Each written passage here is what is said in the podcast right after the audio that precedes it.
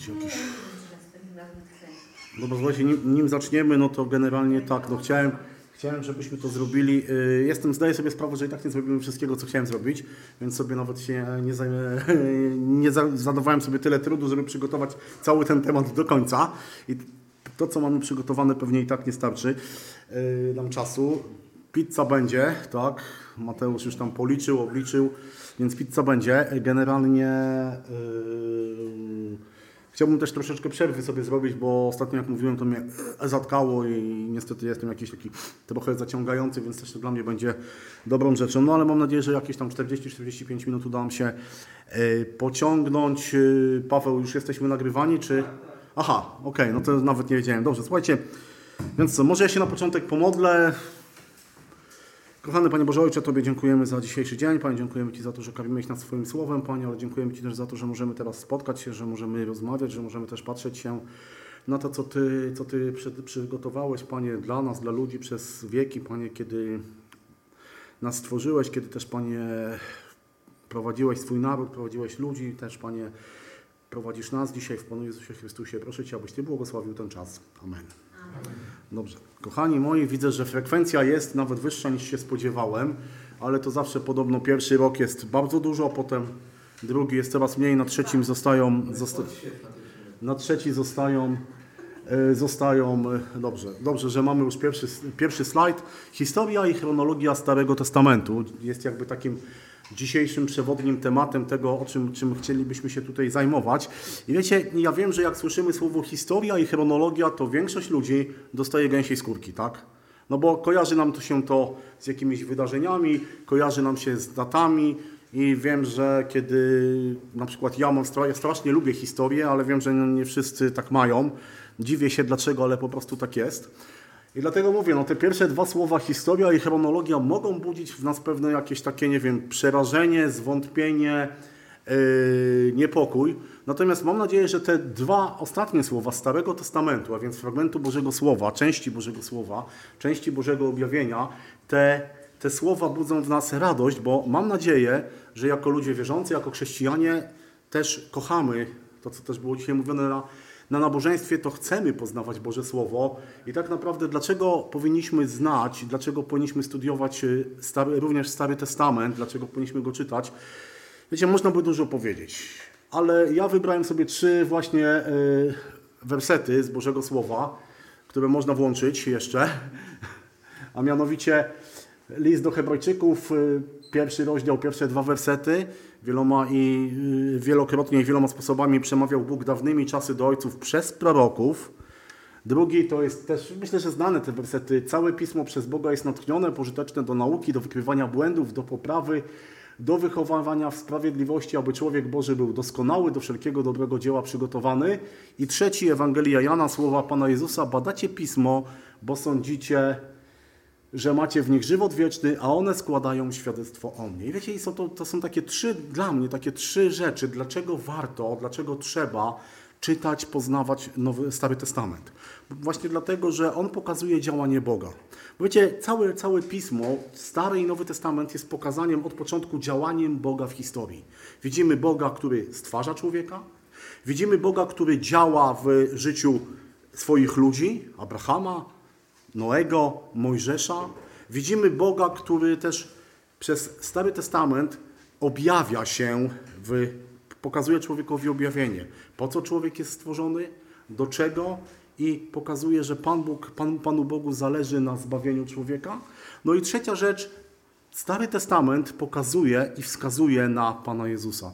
Dzisiaj też już sobie o tym troszeczkę rozmawialiśmy, że w Starym Testamencie, właściwie od pierwszej księgi Mojżeszowej, od pierwszej historii pokazany jest Pan Jezus. W stworzeniu człowieka, w stworzeniu świata bierze udział Chrystus. W objawieniu, w dziele zbawienia, ono jest zapowiedziane już na samym początku, bierze udział Chrystus, tak? Od samego początku. I właśnie to są te trzy rzeczy. I wiecie, ja sobie doskonale zdaję sprawę, że tak naprawdę my e, Stary Testament znamy, my go czytamy, my pamiętamy pewne historie i te, te wykłady, tak to szumnie nazwijmy, nie są po to, żebyśmy się dowiedzieli czegoś hipernowego, ale żebyśmy sobie pewne rzeczy utrwalili, przypomnieli i też nie chcę jakby tak przejść, wiecie, sucho, że wydarzyło się to, to, to, to, to, to i to, ale też chciałbym, żebyśmy sobie właśnie popatrzyli pod kątem tego, że Pan Bóg działał przez różnych ludzi, ale działał też przez inne narody i troszeczkę chciałbym też, żebyśmy sobie zeszli na, e, nie tylko na historię Izraela, ale też na historię innych narodów i też przede wszystkim chciałem, żebyśmy sobie popatrzyli, jak Chrystus jest pokazywany w Starym Testamencie. Ale nim do tego przejdziemy, to słuchajcie, mam dla Was takie ćwiczenie. Trzy ćwiczenia. Pierwsze jest takie, chciałbym, żeby każdy z Was napisał sobie takich sześć najważniejszych rzeczy ze Starego Testamentu. Wiecie, zrobił taki jakby szkielet Starego Testamentu. Sześć najważniejszych rzeczy według Ciebie w Starym Testamencie. No powiedzmy pierwsze, no to może być wiadomo, stworzenie, tak? Ale później takie sześć najważniejszych rzeczy. Takie, które no, ze Starym Testamentem się Wam najbardziej, nie wiem, kojarzą, y, najbardziej je y, lubicie, są dla Was najważniejsze.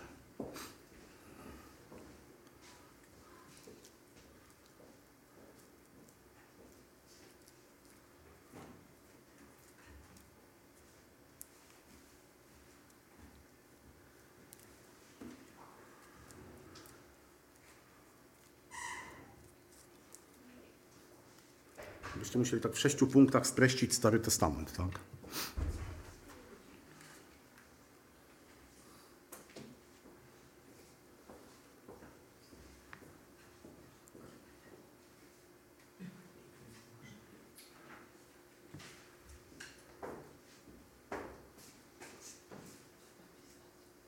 No trzeba.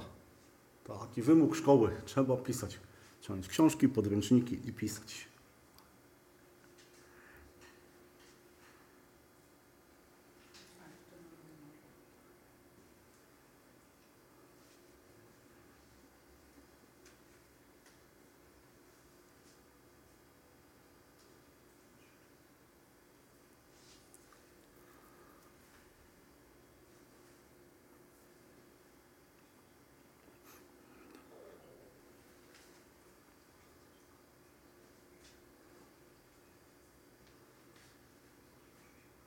Dobra, już.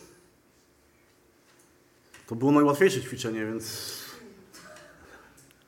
Dobra, kto chciałby przeczytać takich sześć najważniejszych rzeczy dla niego ze Starego Testamentu? Wydarzeń.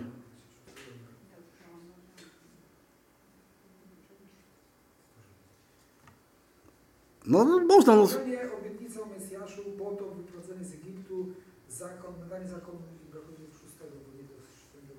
Dobra, to mamy chociaż pięć, tak? Dobra, to okej. Pięć. Dobra, Monika, twoje pięć? Jak już zaczęłaś? Wszystko to samo oprócz wieży Babel. A tam nie było wieży Babel. Czy plus. Aha, plus wieża Babel, tak? Czyli generalnie y, ktoś jeszcze ma Stworzenie, potop, tak, wyjście z Egiptu, dziesięć przykazań. przymierze Boga z człowiekiem, które, bo tam by kilka było. To się wyszło do tego samego. Dobra, Daniel, two, twoje? Y, Stworzenie, grzech, Abraham, czyli przymierze, Izrael, czyli kolejne przymierze, świątynia, no też przymierze i poczet, y, poczet królów Judy, bo on prowadzi do Chrystusa. Mhm, dobra. Ktoś jeszcze? Powiem Wam tak, y, tutaj w tych u Tadeusza, że tak powiem, to się troszeczkę zamknęło jakby w, tylko w pewnym fragmencie Starego Testamentu. Nie? Zwróćcie uwagę, że my, Stary Testament jest bardzo obszerny, ale my czasem zamykamy go tylko w pewnym małym fragmencie. Dobra, dru, drugie ćwiczenie, trudniejsze. Będę, wymienię Wam kilka imion. Chciałbym, żebyście je zapisali. Najlepiej jedno pod drugim. Set, Henoch, Eliasz, Ezdrasz, Gedeon, Heli, Izajasz, Jeremiasz, Jonasz, Noe, Rahab, Otniel, Samuel. Samson. Chyba 14 ich powinno być. Dobra i uwaga, teraz zadanie. Teraz zadanie. Trzeba je ponumerować od, od tego, który występuje najwcześniej w Biblii, do tego, który jest na końcu.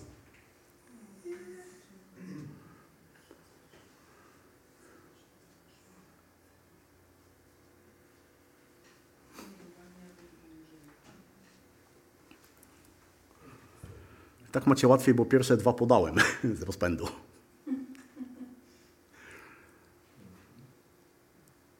Odchmiela niepotrzebnie. Bo psuje yy, kolejność. Nie spojrzałem, nie spojrzałem na to. Nie spojrzałem na to, na co miałem spojrzeć.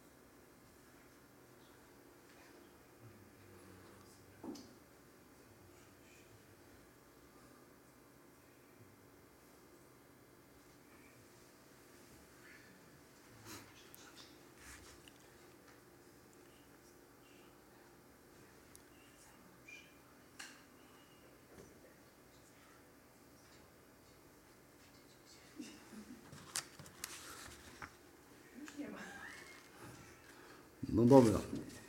Dobra, czyli tak. Mamy już? Mniej więcej tak. Pewnie więcej niż mniej, ale, ale generalnie wiecie, to, i wiecie co jest najciekawsze, że te wszystkie imiona są takie, które, z którymi się osłuchaliśmy. My je znamy, tylko, tylko trzeba je ułożyć chronologicznie. Dobrze. Pierwsze dwa, no to już powiedziałem, Set i Henok. Trzeci, Noe. Czwarta, Czwarta. osoba, Samson. Rahab. Piąty, Samson. Samson, Gedeon. Otniel. Pierwszy sędzia, pierwszy sędzia Izraela. Potem Gedeon. Potem Samson. Potem Samuel. Heli. Najpierw był Heli, potem Samuel. Potem, no po Samuelu.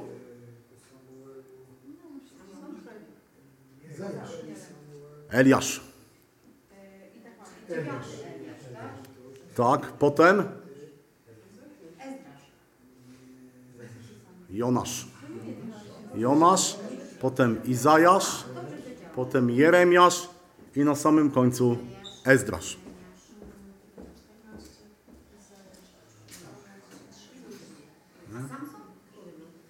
Samson był po Gedeonie. Jonasz był na 10 czy tam 11 miejscu. Prawidłowa, prawidłowa nazwa to było tak. Set, Henoch, Noe, Rahab, Otniel, Gedeon, Samson, Heli, Samuel, Eliasz, Jonasz, Izajasz, Jeremiasz i Ezdrasz. Wiecie, mam jeszcze jedno, jeszcze jedno zadanie, ale nie wiem, czy już nie jesteście, nie jesteście zmęczeni już samymi zadaniami. Wiecie co? Kiedyś wymyśliłem taką pewną grę. I chciałbym, żebyśmy teraz się dobrali w czteroosobowe zespoły. Możemy podejść do stołu, to będzie nam łatwiej. Mała Moli zacznie. Nie, to nie będzie potrzebna, nie będzie, tak żebyście się dobrali w czwórki.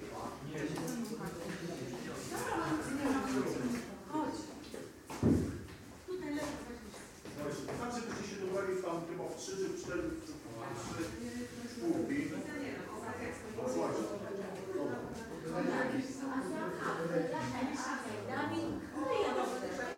Słuchajcie. Wie. O, nikt też jest. A nie, to Dawid, Dawid. Kto jest jeszcze? Chodź Mati. Chodź Mateusz. Chodź Mateusz, tam trochę pamiętasz. Dobra, No i słuchajcie. czwórkę, Mateusz Kontakt No to może, mo, mogą być My będziemy piątki. mieć ulgę. Mogą być piątki. To Mateusz, tu jak tu jest. Dobra, Mamy słuchajcie. dwie grupy. Dobra, to jest je- piątka, druga piątka. Słuchajcie, gra, na czym polega gra? Kiedyś wymyśliłem taką grę. Na, na tych kartkach są wydarzenia ze Starego Testamentu. One są numerowane od jednego do iluś tam. Na jednej stronie jest ten numer, na drugiej tego numeru nie ma. I gra polega na tym, że każdy z Was dostanie losowo po cztery. Pięć osób jest, tak?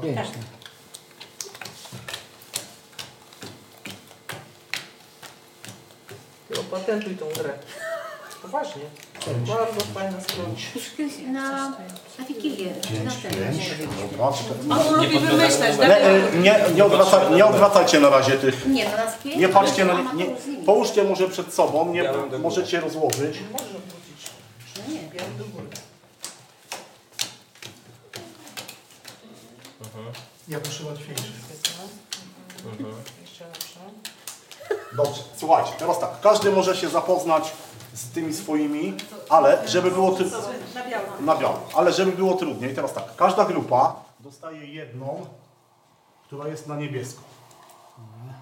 I teraz tak, po kolei, każdy z Was, dobra, powiedzmy, że tak, ja, ja pokażę na czym to polega. Zaczyna, powiedzmy Tadeusz, tak? Pierwsza osoba ma, ma, ma swoje wydarzenia i musi sobie Przed y, czy po? tak, stwierdzić, czy przed, czy po. Jeżeli tak, Bo to jest jest jest odwracamy? tak, tak.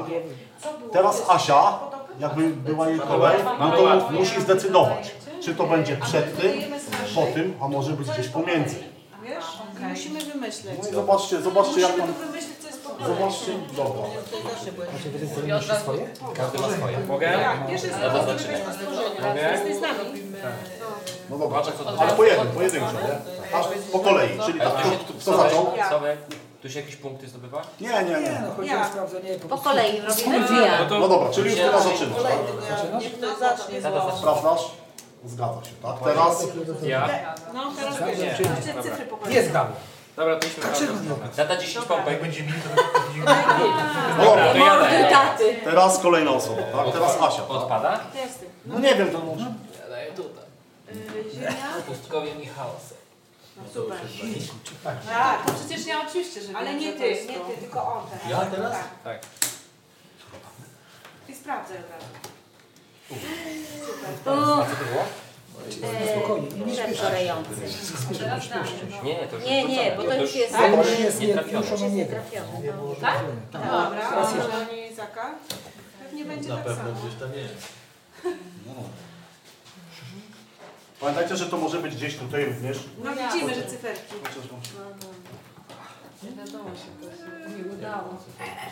Yy, Będzie, będzie mistake. Najpierw jest Izak, potem jest y, naród izraelski. Oczywiście, że tak. Ale słuchajcie, no nie pro... sprawdzajcie się, nie? Po cichu poopowiadać. Trzeba to wycofać.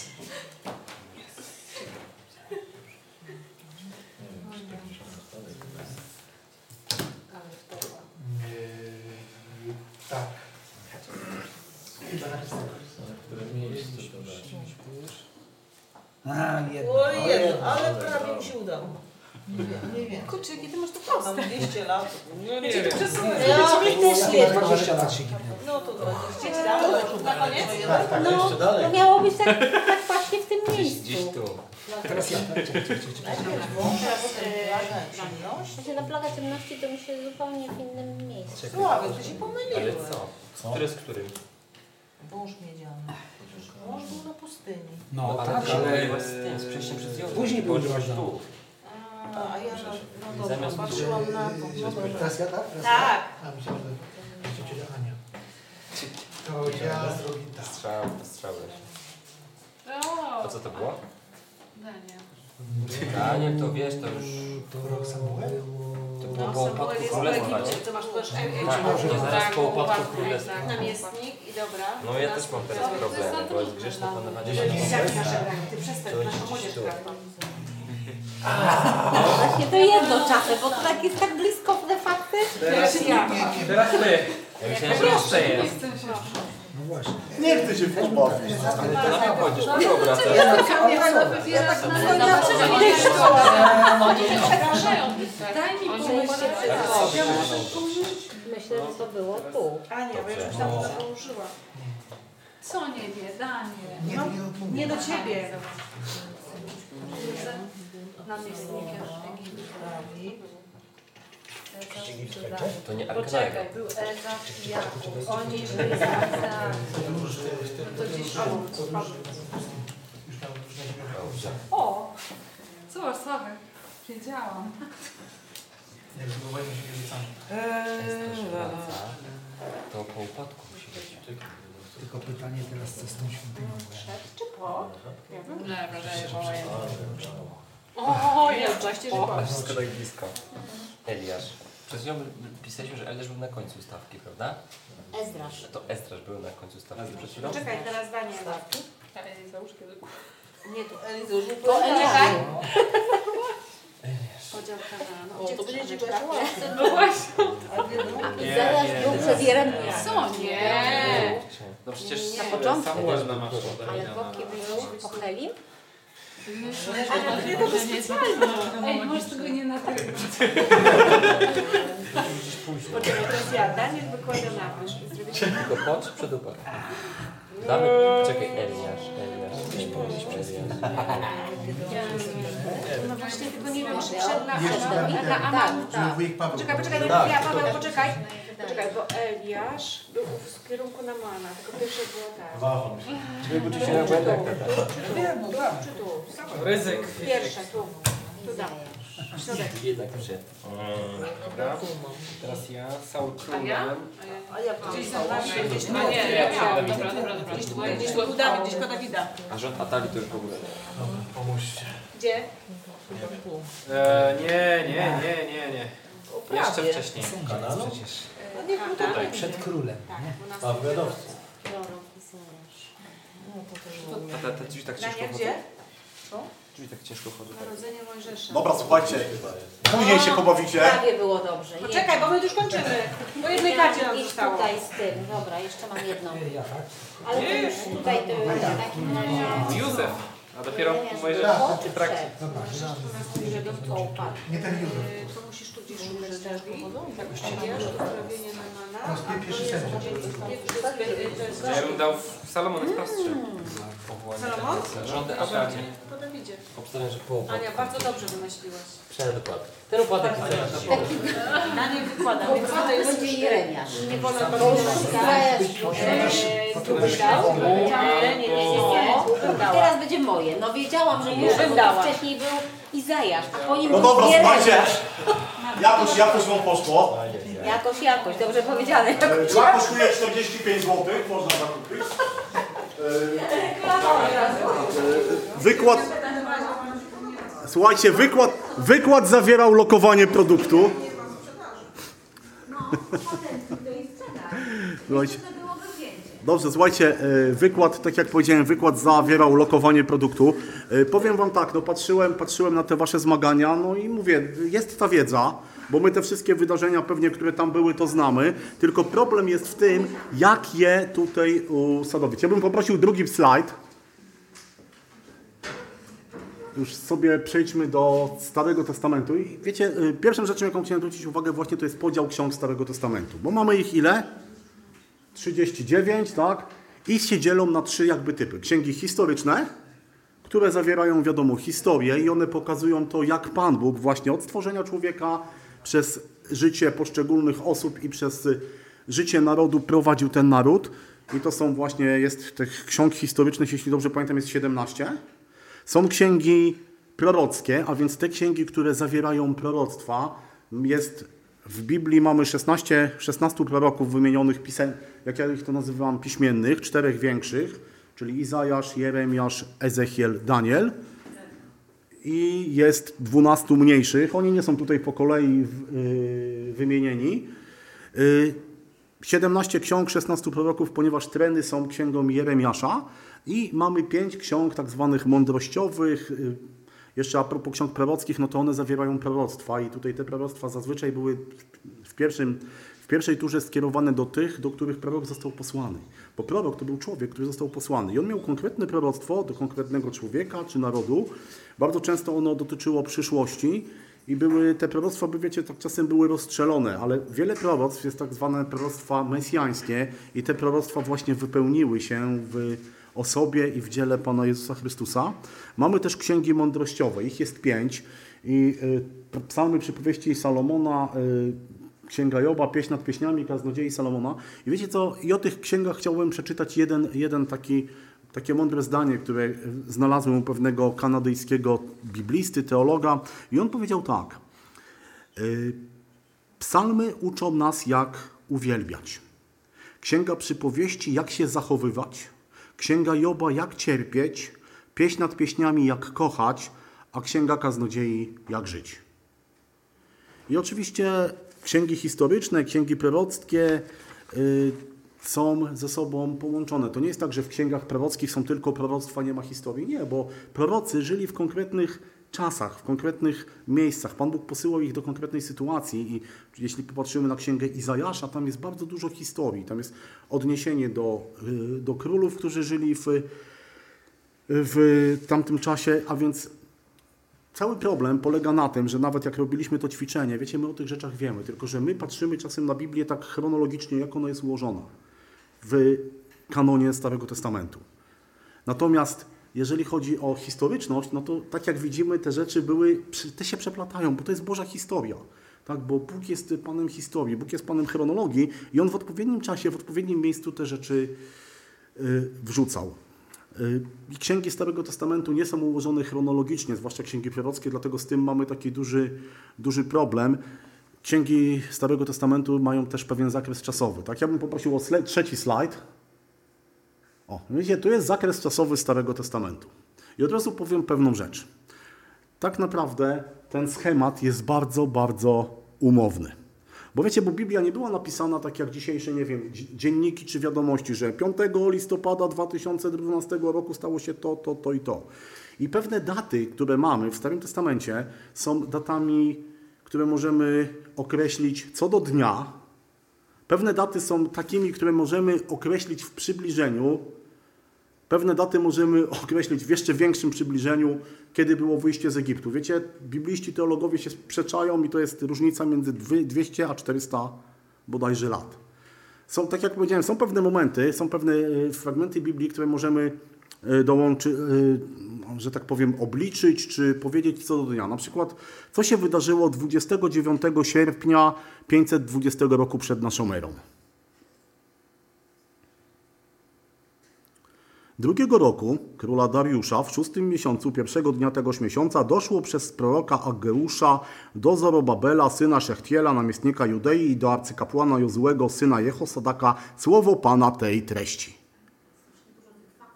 Tak, ale wiecie, właśnie dlatego, że jest tyle tych faktów, można to odnieść do ksiąg historycznych, asyryjskich, babilońskich i wiemy, że Ageusz otrzymał swoje proroctwo właśnie 29 sierpnia 520 roku, przed naszą erą. Mamy to co do dnia. W innych przypadkach, na przykład zburzenie Jerozolimy, możemy określić, że było to na przełomie lipca, sierpnia 586 roku przed naszą erą. Ale tak naprawdę, tak jak powiedziałem, wyjście z Egiptu, teologowie, historycy sprze sprzeczają się o 200 czy tam 400 lat. A takie daty jak stworzenie świata, Noe, Wiecie, to są bardzo duże hipotezy, aczkolwiek Pan Bóg je założył. Dobrze. I wiecie, jeszcze w księgach w Starym Testamencie mamy bardzo dużo ksiąg wspomnianych, ksiąg, które są na przykład spisane, których nie mamy do dzisiaj. Na przykład pozostałe zaś sprawy Amona, których dokonał, są spisane w Księdze Dziejów Królów Judzkich. Nie mamy tej księgi, ale autorzy Starego Testamentu mieli, mo mogli z tego czerpać. I tak naprawdę chciałbym jeszcze teraz czwarty slajd, żebyśmy włączyli. O, to jest taki, ci, którzy są w Ruptawie, to chyba mają ten schemat, więc myślę, że jesteście z nim zapoznani. To jest pewien taki schemat właśnie, jak po kolei powstawały księgi, y, czy też przebiegała historia Starego Testamentu. Jest, co jest bardzo fajne w tym, że tutaj mamy też mniej więcej podany zakres, w którym momencie działał który prorok. Spokojnie do tego na pewno dzisiaj nie dojdziemy, to nie ma szansy, ale myślę, że ten schemat warto sobie gdzieś tam zapamiętać, bo on naprawdę jest, y, no powiem, bardzo dobry. Tak, bo on zawiera wszystko to, co powinien ten schemat zawierać, ma daty, tak jak powiedziałem, te daty są dosyć umowne, ale jak najbardziej y, y, jest myślę adekwatny do tego, co, co czytamy na kartach Starego Testamentu. I tak naprawdę to by było tytułem wstępu i chciałbym, żebyśmy teraz piąty slajd włączyli. Ja w międzyczasie rozdam, rozdam, Daniel, mogę Cię prosić, żebyś rozdał. Zrobiłem taki mały screen, więc to, mo, to może, wiesz co, po co piszemy, no bo po to, że wtedy jest się bardziej zaangażowanym. Słuchajcie, i chciałbym już, tak jak powiedziałem, przejść sobie do przerobienia, pokazania tych ksiąg Starego Testamentu, całej tej historii i pozwo pozwolicie, że ja sobie, ja sobie zrobiłem taki, można powiedzieć, no mój, mój jakby schemat. Podzieliłem Stary Testament na sześć części. Oczywiście to jest, tak jak powiedziałem, to jest mój schemat. Jeżeli ktoś ma inny, to bardzo dobrze. I podzieliłem to na takich sześć rzeczy. Pierwsze, początek, czyli od stworzenia do powołania Abrahama.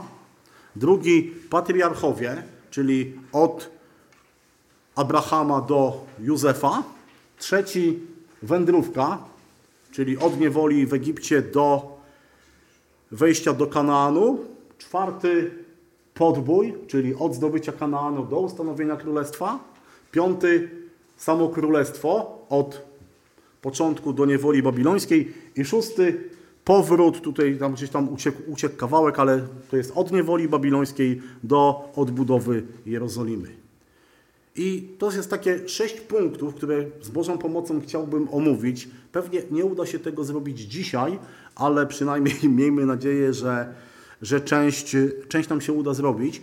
I dobra, kolejny slajd bym poprosił, slajd 6, początek. I wiecie, i tutaj jest to ten okres, który mi się wydaje jako czytelnicy Starego Testamentu znamy najbardziej. No bo to jest ta pierwsza księga Mojżeszowa, ona właściwie jej kawałek. Mamy tutaj kilka bardzo, no tak naprawdę no wszystko, co, co możemy mieć, mamy tutaj zawarte, ponieważ jest to sama, sam początek yy, historii, historii człowieka. Pierwsza, pierwsze takie prawda, wydarzenie no to jest stworzenie i widzimy to, jak Pan Bóg przygotowuje świat, przygotowuje to, co stworzył na to, żeby właśnie człowiek jako korona tego stworzenia objęło tam panowanie. I oczywiście tam też w, tych, w tej grze było, że mieliśmy po kolei, co Pan Bóg kiedy stworzył. Oczywiście dobrze jest to wiedzieć, aczkolwiek czy jest to nam konieczne do, do czegokolwiek? Nie, bo myślę, że najważniejszą rzeczą jest warto pamiętać o tym, że Pan Bóg stworzył świat dla człowieka. Druga rzecz, no to oczywiście stworzenie Adama i Ewy, a więc Pan Bóg, kiedy stworzył świat, stworzył człowieka, tego, tą koronę swojego stworzenia i Pan Bóg zostawił, dał człowiekowi miejsce, w którym człowiek mógł żyć, miejsce, w którym człowiek miał pewne zadania, ale co było najważniejsze, co było najpiękniejsze w tym wszystkim, że to było miejsce, w którym Pan Bóg i człowiek mieli ze sobą społeczność. Wiecie, bo Pan Bóg nie stworzył człowieka na zasadzie tylko po to, żeby on istniał i coś robił, ale Pan Bóg stworzył człowieka po to, żeby człowiek miał z nim społeczność. I człowiek w ogrodzie miał właśnie społeczność z Bogiem bo do tego został powołany. Czytamy, że Pan Bóg przychodził do człowieka, Pan Bóg rozmawiał z człowiekiem. Kolejne wydarzenie, no to oczywiście co? Upadek człowieka. Więc to, co się wydarzyło, kiedy Adam i Ewa zlekceważyli, złamali Boże, Boże prawo, tak? Grzech polega na tym, że człowiek łamie Boże prawo. I to się nie zmienia. Grzech jest złamaniem, świadomym złamaniem przez człowieka Bożego prawa. Adam i Ewa doskonale wiedzieli, co mogą zrobić, czego nie mogą. Co zrobili? Świadomie wybrali pewne rzecz, pewną rzecz, tak? I oczywiście, jeżeli jest grzech, no to pojawiła się konsekwencja. Konsekwencją grzechu było co? I upadku. Wygnanie. Zerwanie społeczności z Bogiem. Wiecie, samo wygnanie to jeszcze nic, ale to było zerwanie społeczności z Bogiem. Człowiek przestał mieć społeczność z Bogiem. Pamiętacie, co zrobił Adam i Ewa, kiedy Pan Bóg przychodzi do nich po tym fakcie? Chowają się. Siedzą w krzakach. Zyskali wiedzę. Jesteśmy nadzy. Ale co? Z tą wiedzą zyskali to, że zaczęli unikać Boga. Ale co jest najciekawsze, słuchajcie, w tym, w, tym, w tej sytuacji, kiedy człowiek upada, kiedy Bóg do niego przychodzi, mamy już pierwszą zapowiedź Mesjasza. Pierwsza zapowiedź Mesjasza zaczyna się w pierwszej księdze Mojżeszowej. Kiedy pojawia się problem człowieka, od razu pojawia się Boga, Boża odpowiedź. Wiecie, kiedy mamy trzeci rozdział y, pierwszej księgi Mojżeszowej, to tam Pan Bóg mówi i ustanowię nieprzyjaźń pomiędzy tobą a kobietą, między twoim potomstwem a jej potomstwem. Ono zdepcze ci głowę, a ty ukąsisz je w piętę. To jest pierwsza zapowiedź tego, że będzie moment, będzie chwila, będzie sytuacja, że Pan Bóg odkupi człowieka. Że będzie nieprzyjaźń między szatanem a, Bogiem. Kolejna sytuacja z tego, no to prawda, to mamy stworzenie i upadek, rodzą się dwaj bracia, Kain i Abel. No to do, tej, do tego miejsca jeszcze nadążamy w tej całej historii. Oczywiście co się dzieje? Oni byli urodzeni już po wygnaniu. Kain był z zawodu rolnikiem, Abel pasterzem i w pewnym momencie oni wpadają na pomysł, i to ciekawe, kto, kto wpadł na pomysł złożenia ofiary. Kto pierwszy złożył ofiarę? Wiecie, że Kain? Kain. Kain jakby pierwszy wpadł na pomysł złożenia Bogu ofiary. Abel również to zrobił. Wiemy, co się dalej dzieje. Pan Bóg wejrzał na ofiarę Abla. Dlaczego? W sumie nie jest, nie jest to napisane, ale wiecie, tam jest postawa serca. Bo kiedy Pan Bóg później rozmawia z Kainem, to mówi, "Grze- y, grzech czyha u drzwi, ty masz nad nim panować i twoje oblicze jest zasępione, ale gdyby co, gdyby twoje serce było w porządku, to nie miałbyś z tym problemu. Oczywiście Kain zabija Abla, Kain zostaje wygnany i pojawia się trzeci syn Adama i Ewy, a mianowicie Set. Tak, to jest ten, od którego dzisiaj zaczęliśmy i to jest tak naprawdę jest to początek tej linii y, genealogii Chrystusa, bo kiedy sobie otworzymy Ewangelię Łukasza, trzeci rozdział, to tam jest y, genealogia od Adama, potem jest Seta, więc to jest ta linia mesjańska. Później mamy kilka, jak czytamy, czytamy tą pierwszą księgę Mojżeszową, no tam mamy kilka, kilka wspomnianych osób i chyba najbardziej znaną z nich jest wszystkich Henoch, ten człowiek, o którym czytamy, że on chodził z Bogiem, a potem go nie było. Potem zabrał go Bóg. I co ciekawe, o Henochu jest powiedziane, że jakby pierwsze proroctwo, które zostało wypowiedziane w Biblii, było autorstwem Henocha. Mamy to w, w liście Judy. Dzięki. Będę miał i herbatę i wodę. A więc Henoch, ten, w którym w księdze Judy jest napisane, że on y, miał pierwsze proroctwo, potem zostaje zabrany, to też jest takie wspaniałe, wspaniałe po, pokazanie, że człowiek pomimo tego, co się tam działo, pomimo jakichś problemów, mógł mieć i chciał mieć też społeczność z Bogiem. No i później dochodzimy do tego momentu, kiedy tutaj jest to zaznaczone jako bezbożność rodzaju ludzkiego. Tam w pierwszej księdze Mojżeszowej jest taki fragment, że Pan Bóg patrzył na serce człowieka i co widział? Że dążenia ludzkiego serca są ustawicznie złe. A więc zobaczcie, jak grzech, który zaczął się od Adama i Ewy, jak bardzo szybko opanowuje. Opanowuje całą ludzkość. I tak naprawdę dzisiaj grzech działa tak samo. Grzech rozprzestrzenia się błyskawicznie. I żaden człowiek, nikt nie jest wolny od działania grzechu.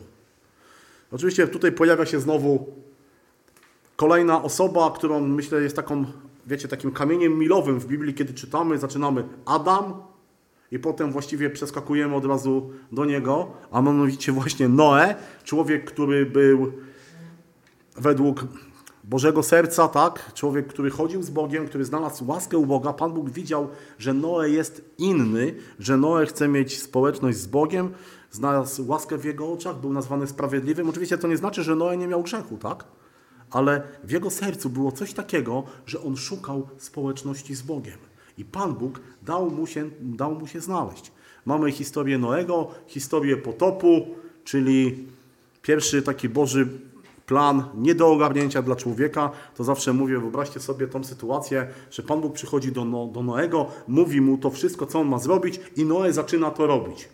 W, mieś, w miejscu, gdzie nie ma prawdopodobnie zbyt dużo wody, mówi do ludzi, że będzie budował statek, bo spadnie deszcz. Pytanie tych ludzi, a co to jest deszcz? Bo nigdy nie było.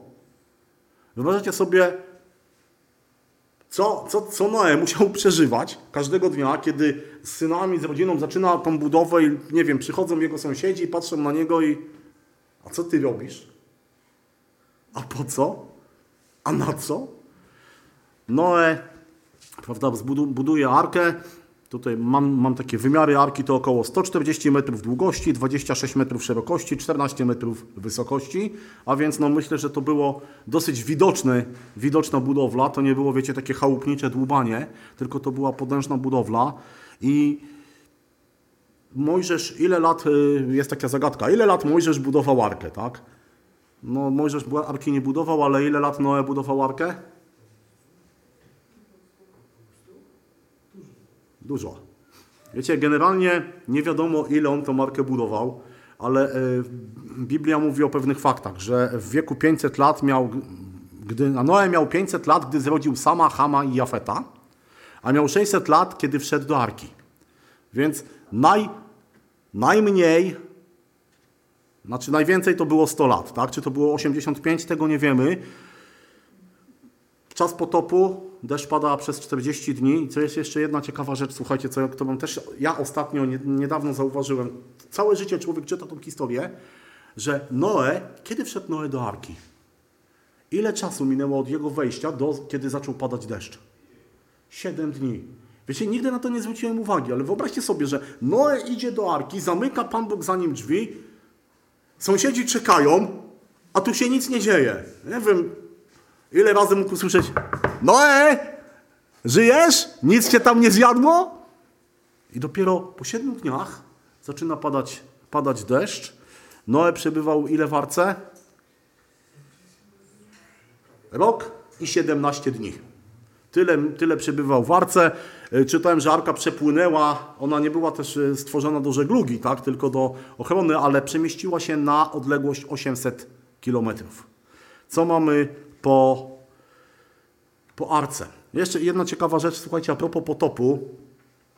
Yy, Nie wiem, czy wiecie, że yy, potop jest jednym z najbardziej udokumentowanych yy, wydarzeń na świecie, jakby poza Biblią.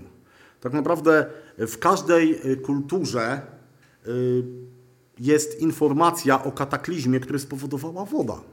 I miałem tutaj wynotowane, że no najbardziej taki znany opis to y, babiloński epos o Gilgameszu, takim półbogu, który też zostaje uratowany przed wody potopu. Ale słuchajcie, informacja o potopie znajduje się w tradycji asyryjskiej, egipskiej, chińskiej, hinduskiej, azteckiej, inkaskiej, greckiej, skandynawskiej, mieszkańców wysp Fidżi i Eskimosów. W każdym, w każdym, że tak powiem, mitologii tych, czy, czy jakichś opowiadaniach tych narodów jest informacja, że Bogo, Bóg czy bogowie zniszczyli ziemię przez wodę. I jakby schemat jest cały czas taki sam.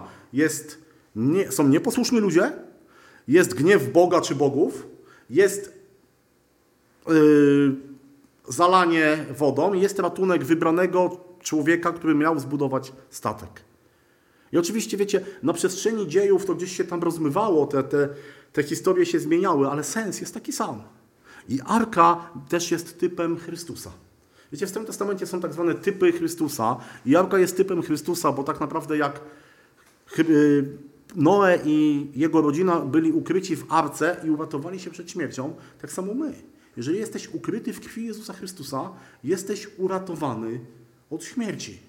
Tak jak Arka ocaliła Noego i jego rodzinę, tak samo Chrystus dzisiaj ratuje mnie Ciebie. Kolejna zapowiedź jakby Chrystusa w starotestamentowym wydarzeniu. Co się dzieje po potopie? Noe w końcu opuszcza Arkę. Mamy tą historię kruka, gołębia. Bóg, zamierza, e, Bóg zawiera przymierze. Jest to pierwsze przymierze tak naprawdę no, Boga i człowieka. Mianowicie Bóg obiecuje, że nigdy więcej nie zniszczy świata przez potop. Pojawia się tęcza, która jest znakiem przymierza. I myślę, że dzisiaj, w dzisiejszych czasach tęcza ma różne znaczenia, ale jej pierwotnym znaczeniem jest to, że to jest przymierze Boga i człowieka. I oczywiście, kiedy Noe opuszcza arkę, to Pan Bóg znowu ma zadanie dla ludzi. mają, ich zadaniem było co? Nakaz zapełnienia ziemi. Pan Bóg, kiedy oni opuścili arkę, powiedzieli: idźcie i napełniajcie ziemię. I co jest ciekawe, od momentu opuszczenia arki zwierzęta mają strach przed człowiekiem. To było Boże, to Pan Bóg powiedział, że od tego dnia będzie tak, że zwierzęta będą się Ciebie bać. Mamy tam dalej tą historię z Hamem i z przekleństwem Kanaana, który Han, Ham, przepraszam, syn Noego widzi jego nagość, bo Noe, jak to człowiek po opuszczeniu arki świętował, można powiedzieć. Pierwszy, pierwsza winnica, pierwsze efekty. Y, Ham widzi jego nagość, konsekwencją jest przeklęcie y, syna Kanaana. Później mamy opis tego, że ludzie znowu się rozmnażają i mamy tą słynną wieżę Babel. Tak? Wieża Babel, czego ona miała być przykładem, dowodem? Wielkości człowieka. No, wiecie, w pierwszej księdze Mojżeszowej jest, czytamy coś takiego. Nurze rzekli, y, zbudujmy sobie miasto i wieżę, której szczyt sięgałby aż do nieba i uczynimy sobie imię, abyśmy nie rozproszyli się po całej ziemi. Wtedy zstąpił Pan Bóg, aby zobaczyć miasto i wieżę, którą budowali ludzie. Zobaczcie, Pan Bóg powiedział Noemu co? Idźcie i zapełniajcie ziemię. Rozmnażajcie się, tak? Rozchodźcie się. Co robi człowiek? Jednoczy się. Znowu jest bunt. No to jest niesamowite, że człowiek dość, ma, ma doświadczenie i ciągle się buntuje. Pan Bóg mówi, idźcie się, rozproście, a oni mówią, zjednoczmy się, żeby być blisko. Bóg zsyła pomieszanie języków, ludzie się rozchodzą. Ja miałem taki jeden slajd, ale nie mogłem go znaleźć, gdzieś mi umknął, jak właśnie ta, ta, te, te rozprzestrzenienie się udało. I to jest mniej więcej, że tak powiem, słuchajcie, pierwszy punkt, ten, który mieliśmy, a więc początki. Udało nam się przejść przez 11 rozdziałów pierwszej Księgi Mojżeszowej. Dobrze nam idzie. Yy, Dobrze, kolejny slajd. Patriarchowie. I to jest tak naprawdę yy, pierwsza Księga Mojżeszowa do końca. I patriarchowie to są ci czterej tacy mężowie, których, których y, Biblia właśnie nazywa patriarchami, a więc Abraham, Izaak, Jakub i Józef.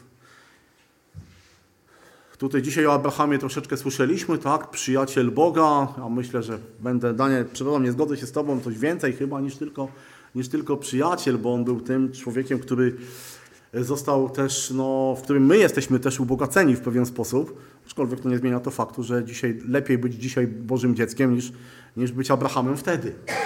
Abraham. Kim był? Gdzie mieszkał? Był, można powiedzieć, dzisiaj obywatelem Babilonu, Mezopotamii może bardziej. Pan Bóg przychodzi do niego, powołuje go w miejsc- miejscowości Ur. Tam czytamy w pierwszej księdze Mojżeszowej, potem rzekł do niego, jam jest Pan, który cię wywiódł z Ur Chaldejskiego, aby ci dać tę ziemię w posiadanie. Dobrze, proszę kolejny slajd. O, widzicie, tutaj mniej więcej tu jest Kanaan, tu jest Ur, a więc to miasto, w którym Abraham mieszkał. Y, Wiecie, o Ur sobie znalazłem takie fajne, fajną informację, bo pamiętacie, kiedy Pan Bóg powołał Abrahama, powiedział opuść, opuść swoją rodzinę, zostaw wszystko. I wiecie, i zawsze dochodzi mnie taka myśl, no co to za problem, nie? Gdzieś tam mieszkał, gdzieś tam w jakimś tam, kurczę, wiosce z gliny, no to co mu było za różnica, czy będzie pasał, pasał kozy w Ur, czy będzie pasał kozy w Kanaanie. Ale wiecie, pogrzebałem troszeczkę i się okazało, że Ur to było miasto w Babilonii i to był wielki ośrodek handlowy. Słuchajcie, w Babilonii były dwa porty, morski i rzeczny. Y, To był ośrodek y, rolniczy i w czasach Abrahama mógł liczyć około 30 tysięcy mieszkańców. A więc to nie było małe miasto. Co więcej, słuchajcie, y, że wyczytałem, że tam archeologowie odkryli, że w Ur budowano piętrowe domy wyposażone w kanalizację. Dzisiaj, nawet w naszym mieście, wiele budynków nie ma kanalizacji. Wtedy już było. Y, Posługiwano się tam pismem klinowym, uczono w szkołach geografii, matematyki, znano pierwiastki kwadratowe, pierwiastki sześcienne, y, przeprowadzono skomplikowane operacje chirurgiczne, znana była metalurgia, posługiwano się kołem i żaglem. A więc wiecie, to, to miejsce to nie była jakaś tam wioska zrobiona z gliny. To było potężne miasto. To było miasto, które w tamtym czasie dawało możli- wielką możliwość rozwoju. Wiecie, kiedy o tym pomyślimy, to inaczej, ja przynajmniej ja osobiście inaczej patrzę na Abrahama. Że to wcale nie było dla niego takie łatwe. Zostawić to wszystko. Wiecie, to jest też taki, mi się wydaje, troszeczkę taki obraz świata. Że kiedy Pan Bóg powołuje człowieka ze świata, to dzisiaj człowiekowi w tym świecie jest bardzo ciężko zostawić pewne rzeczy. Abrahamowi podejrzewam było tak samo ciężko. Bo on był w mieście, które oferowało wszystko. A on wybrał głos, który do niego przemówił, żeby gdzieś poszedł. Abraham na początku nie, udaje się nie bezpośrednio do Kanaanu, ale do Haranu, to jest to miejsce na, na górze. Około tysiąca kilometrów jest od Ur do, do Haranu. Haran, kolejne potężne miasto. Tam Abraham zostaje prawdopodobnie przez kilka, kilka ładnych lat, ponieważ czytamy w, w pierwszej księdze Mojżeszowej, że tam nabyli służbę, tam się dorobili, a więc jakiś czas musiał tam być. I Abraham opuszcza Haran w wieku 75 lat. Idzie do Kanaanu, tam też żyje jak koczownik, można powiedzieć. Mamy tą historię, kiedy jest w Sychem, tam ukazuje mu się po raz pierwszy Pan Bóg. Później jest Betel, Negeb, później jest taka historia, że musi iść do Egiptu. Pierwszy raz tutaj wymieniony jest Egipt w ogóle w Biblii. Yy, W Egipcie ma, mamy taką historię, która pokazuje, że Abraham był człowiekiem, tak? On idzie tam ze swoją żoną i co mówi? To jest moja siostra, a więc jak jest siostra, więc władca Egiptu stwierdził, nadaje się, wezmę ją. Okazuje się, że no Pan Bóg musiał zainterweniować, żeby, żeby ona została uwolniona. Yy, Abraham wychodzi też ze swoją rodziną, wychodzi ze swoim siostrzeńcem, z, Lo- z bratankiem, przepraszam, Lotem. W pewnym momencie, kiedy dochodzą do Kanaanu, to się rozdzielają. Lot osiadł w Sodomie i Gomorze. Czasem, że wiecie, trzeba, warto, warto się zastanowić, w jakich miastach się osiedlamy, bo się okazuje, że Sodoma i Gomora to wcale takie dobre miejsce do życia nie było. W pewnym momencie Lot jest tam y, pojmany przez królów, y, którzy napadają na te miasta. Zostaje uwolniony przez Abrahama i kiedy wracają, Abraham spotyka się z pewnym człowiekiem, królem Salemu o imieniu Melchizedek, o którym wiemy co? Że był kapłanem Boga Najwyższego. Prawda? Nie pochodził z rodu Arona, jeszcze w ogóle nikt wtedy nie myślał o kapłaństwie, o Aronie i tak dalej, tak dalej. Nagle pojawia się człowiek, który jest kapłanem Boga Najwyższego. Później też w Nowym Testamencie on jest wspominany, że Chrystus jest kapłanem na wzór czyj? Melchizedeka. Że kapłaństwo Chrystusa jest kapłaństwem, jak jest kapłaństwem Melchizedeka, które jest wyższe niż kapłaństwo Arona. A propos Melchizedeka, bo ostatnio czytałem książkę yy, i właśnie się zastanawiam, co że na co miał Melchizedeka, nie? Yy, I tam było w tej książce, że yy, wszyscy kapłani w Izraelu byli z rodu Lewiego, którzy nie mogli być, że oni byli przeznaczeni tylko do bycia w świątyni. A natomiast Melchizedek był nie dość, że yy, Królem. arcykapłanem, też królem. I stąd jest nazwany Melchizedeka, czyli nie dość, że jest kapłanem Boga, to jeszcze królem, czyli... Czyli no, Tak, tak, królem. właśnie, no. Czyli zobaczcie, w, osobie Pana Jezusa, no właśnie w osobie Melchizedeka mieliśmy kapłana i króla, to samo mamy w osobie Pana Jezusa, tak? Mamy kapłana, arcykapłana, w ogóle niesamowite, bo mamy nie dość, że arcykapłana, to mamy jeszcze ofiarę, prawda? I mamy króla. I widzicie, znowu, znowu Stary Testament pokazuje nam pewne, pewne y, obrazy, pewne typy tego, co się dzieje z, co się dzieje z Panem Jezusem, ale wracajmy do Abrama, kiedy on już biega po tym Kanaanie, kiedy już jest w tej ziemi, do której Pan Bóg go wprowadził, to wiecie, Abraham miał jaki miał problem Abraham?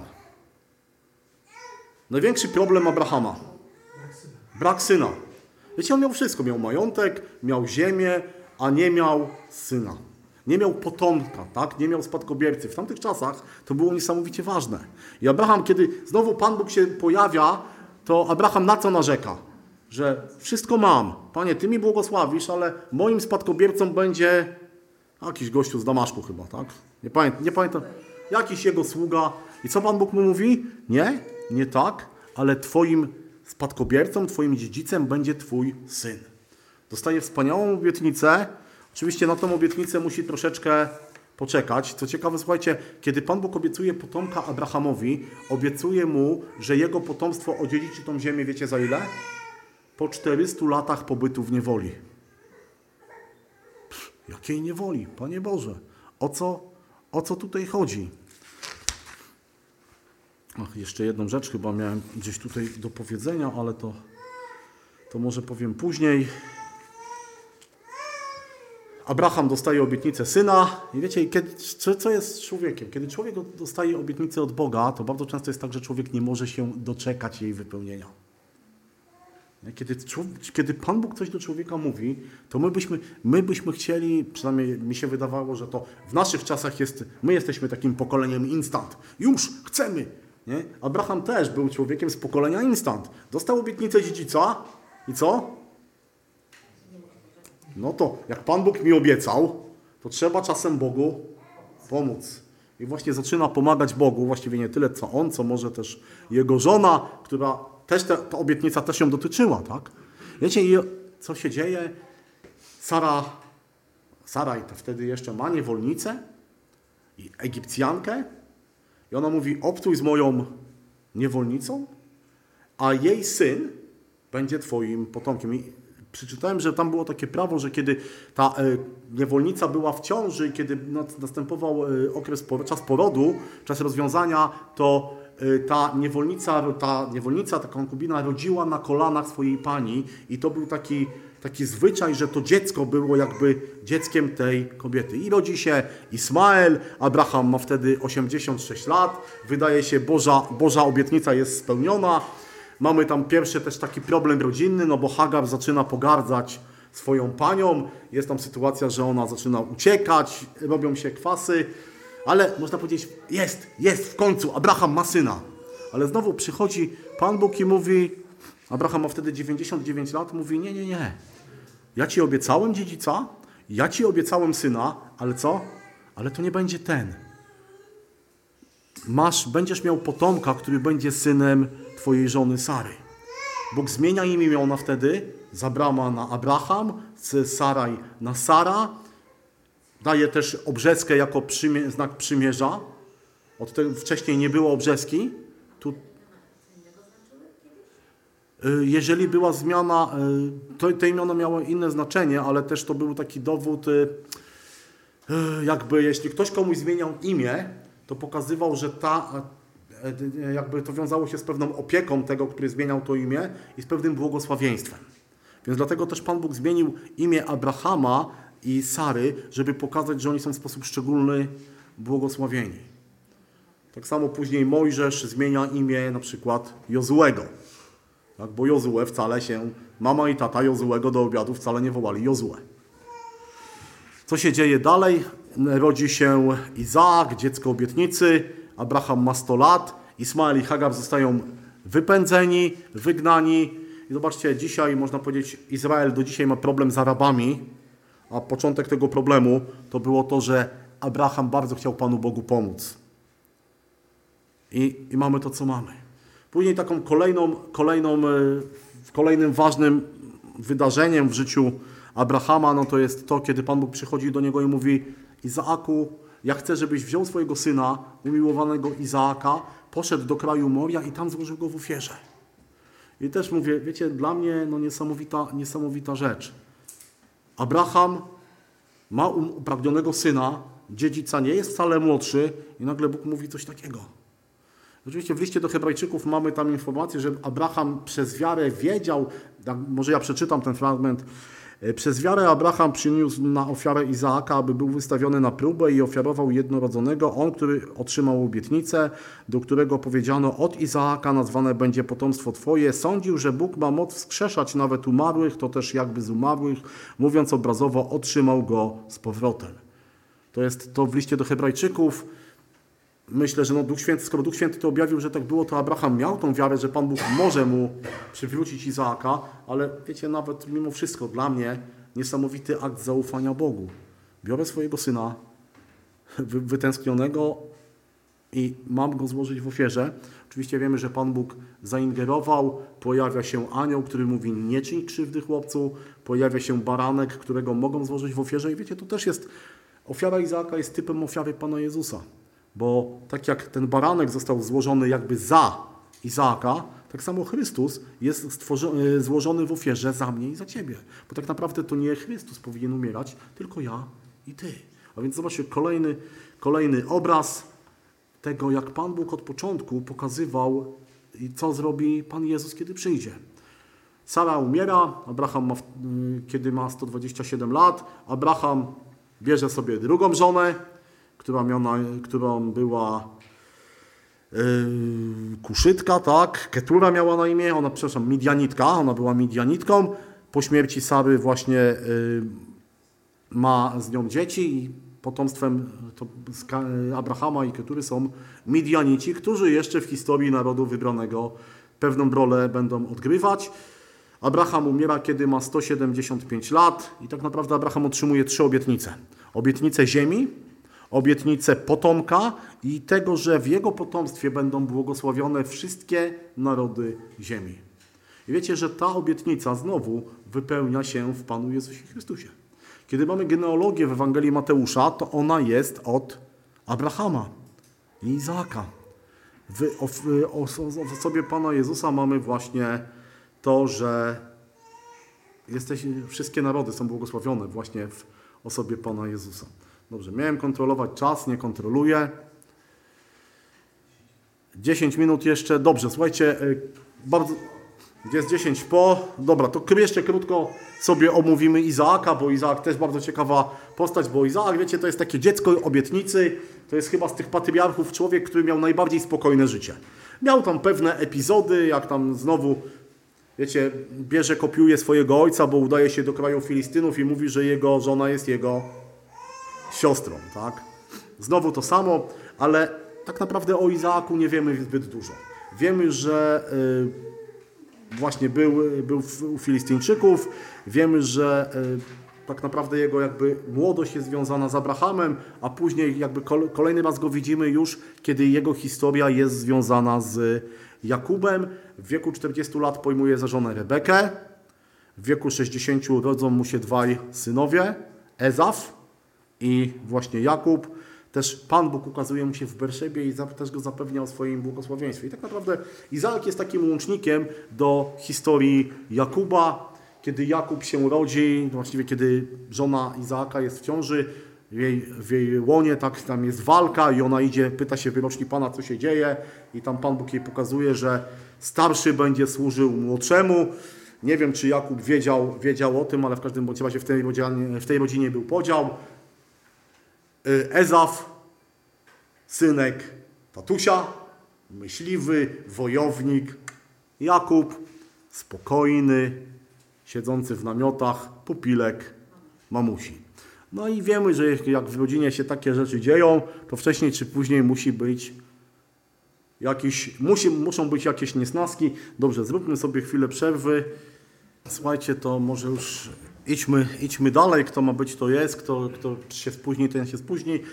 Udało nam się przejść no, na razie przez właściwie jednego, właściwie dwóch patriarchów. Skończyliśmy na Izaaku. Jesteśmy ciągle jakby w tym drugim, w drugim punkcie y, w tej całej historii sześciopunktowej Starego Testamentu.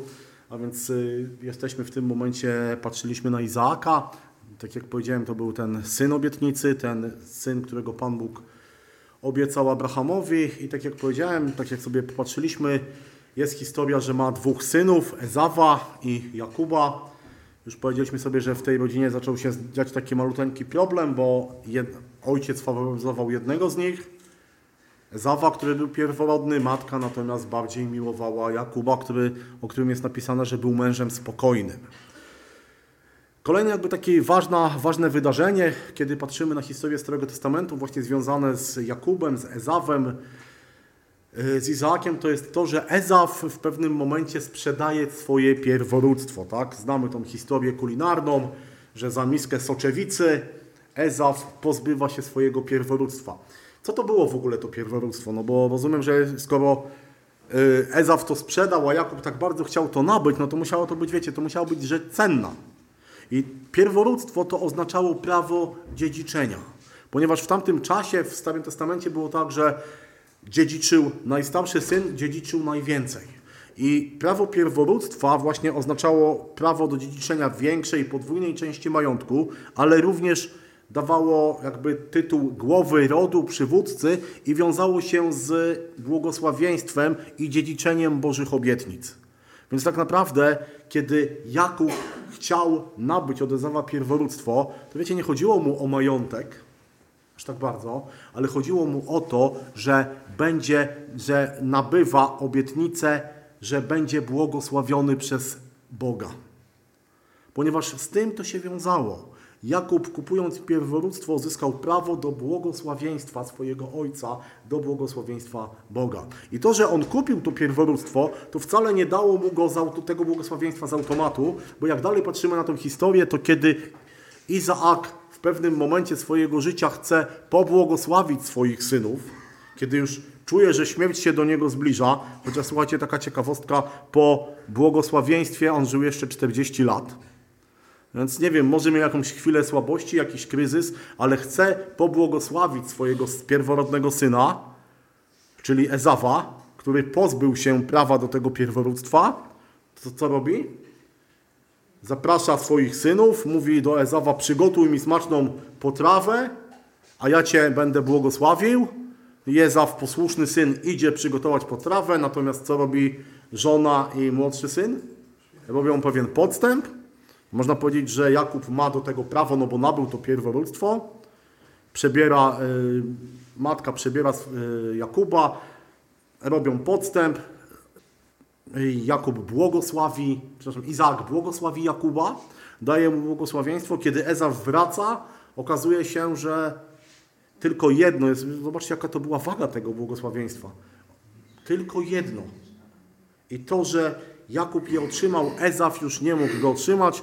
Oczywiście co się dzieje dalej, no Ezaf, pomimo tego jaki był jednak zdenerwowany, obiecuje, że zabije Jakuba. Jakub na polecenie swojej matki ucieka, ucieka do Labana, do Haranu, a więc do tego miasta, z którego tam została rodzina, część rodziny Abrahama, stamtąd pochodziła właśnie żona Izaaka. Spotyka tam Labana, który jest chyba, z tego co pamiętam, bra, bra, bratem yy, Rebeki. I Jakub podejmuje, że tak powiem, można to nazwać służbę przez 20 lat. Jest u Labana, nabywa tam doświadczenia życiowego, zakłada rodzinę. Zobaczcie, on, który oszukał swojego ojca, u Labana zostaje oszukany. Tak? Podoba mu się Rachela, służy, zapracowuje zgodnie ze zwyczajem na nią, dostaje le. Znowu pracuje, w końcu dostaje Rachelę, 20 lat, dwie żony, dwie nałożnice. Tak naprawdę u Labana rodzi się jego 11 synów i jedna córka. Wychodzi, Lea ma Rubena, Symeona, Lewiego, Judę i Sachara z Zebulona. Rachela rodzi Józefa, Zilpa, służąca Lei, rodzi Gada i Ashera, a Bilcha, służąca Racheli, Dana i Naftalego. Benjamin, tak, dobrze, dobrze, pamiętamy 12, ale Benjamin urodził się później. Ale u Labana ma cztery, dwie żony, dwie nałożnice, 11 synów, 11 cór, jeden, jedną córkę. Po pewnym momencie postanawia wrócić do, do Kanaanu. Oczywiście obawia się tego powrotu no, ze względu na to, że Ezaf, jak to Arab można powiedzieć, no, pamiętliwy. Kiedy wraca, on tam robi różne, różne triki, dzieli swój, swój obóz, dzieli swoją, swoje grupy. W międzyczasie jest ta historia, kiedy walczy z Bogiem, kiedy w pierwszej księdze Mojżeszowej czytamy, że mocował się z nim pewien mąż, tam uszkadza mu biodro i w, ty, po tym czasie, w tym czasie właściwie zostaje mu zmienione imię na Izrael. Tak? I on uzyskuje błogosławieństwo od samego Boga. Kiedy przyby, przybywa do, do Kanaanu, Ezaf wspaniałomyślnie mu wybacza, pojednają się, później rodzi się Benjamin, podczas tego, tego porodu umiera jego umiłowana żona, wędruje po Kanaanie i w końcu, kiedy Izaak umiera w wieku 180 lat, razem ze Zawem chowa swojego, swojego ojca. I chciałbym, żebyśmy teraz właśnie troszeczkę zajęli się Jakubem, jakby stosunkami, stosunkami w jego domu. Bo, tak jak powiedziałem, ma dwie żony i te żony, jakbyśmy, jak, będzie, jak czytamy Stary Testament, to widzimy, że one rywalizują o względy swojego męża. Jedna z nich, pamiętajmy, jest kochana, umiłowana, drugą dostał, że tak powiem, no, wyrobiono, wyrobiono go, ale ma dwie żony, one ze sobą rywalizują, pomimo, że są siostrami, jednak jakby tej miłości siostrzanej tam za dużo nie ma. Jeden z jego synów, Józef, jest widocznie faworyzowany przez niego. Prawda? Pamiętamy tą historię z szatą i do dzisiaj się yy, różne są tłumaczenia, że to była kolorowa szata, czy to była długa szata z długimi rękawami. W każdym bądź razie była to szata, w której się nie pracowało. Bo szaty do pracy były krótkie, a jeśli on dostał długą szatę, to znaczy, że on był nieprzeznaczony do pracy. Mamy różne też kolejne his- historie w jego rodzinie. Ruben, jego pierworodny syn, śpi z nałożnicą swojego ojca. Nie pamiętam z którą, co prawda, ale był ten, był ten fakt. Dwaj jego synowie, Symeon i Lewi, zabijają mężczyzn Sychem, z którymi zawarli przymierze. To była taka historia, że Dina została zgwałcona przez syna yy, władcy Sychem. No, wywołało to bunt, ale ten, ten, y, który ją zgwałcił, pokochał ją, chciał, chciał po prostu załatwić tą sprawę honorowo. Oni mówią, no dobrze, ale musicie się obrzezać. Kiedy oni się obrzezali, całe miasto leżeli w gorączce. Ci dwaj wymordowali całe, całe to miasto. Dziesięciu braci, którzy narzeka na swojego ojca, mówi źle o rodzicach. Wspólnie, nie, chociaż jedno, co ich łączy, to nienawiść do Józefa. I Józef, umiłowany syn, który donosi swojemu ojcu. Taka, taka, chciałoby się powiedzieć, typowa rodzina. Ale wiecie, co jest niesamowite, że Biblia, Biblia zawsze mówi tak, jak jest naprawdę. Biblia nie idealizuje ludzi. To byli ludzie, którzy mieli takie, a nie inne problemy, a pomimo tego, jacy byli, Pan Bóg używał ich i Pan Bóg błogosławił w ten sposób, że cała ta historia prowadzi do Chrystusa. Tutaj przychodzimy do czwartego z tych y, patriarchów, a mianowicie Józefa.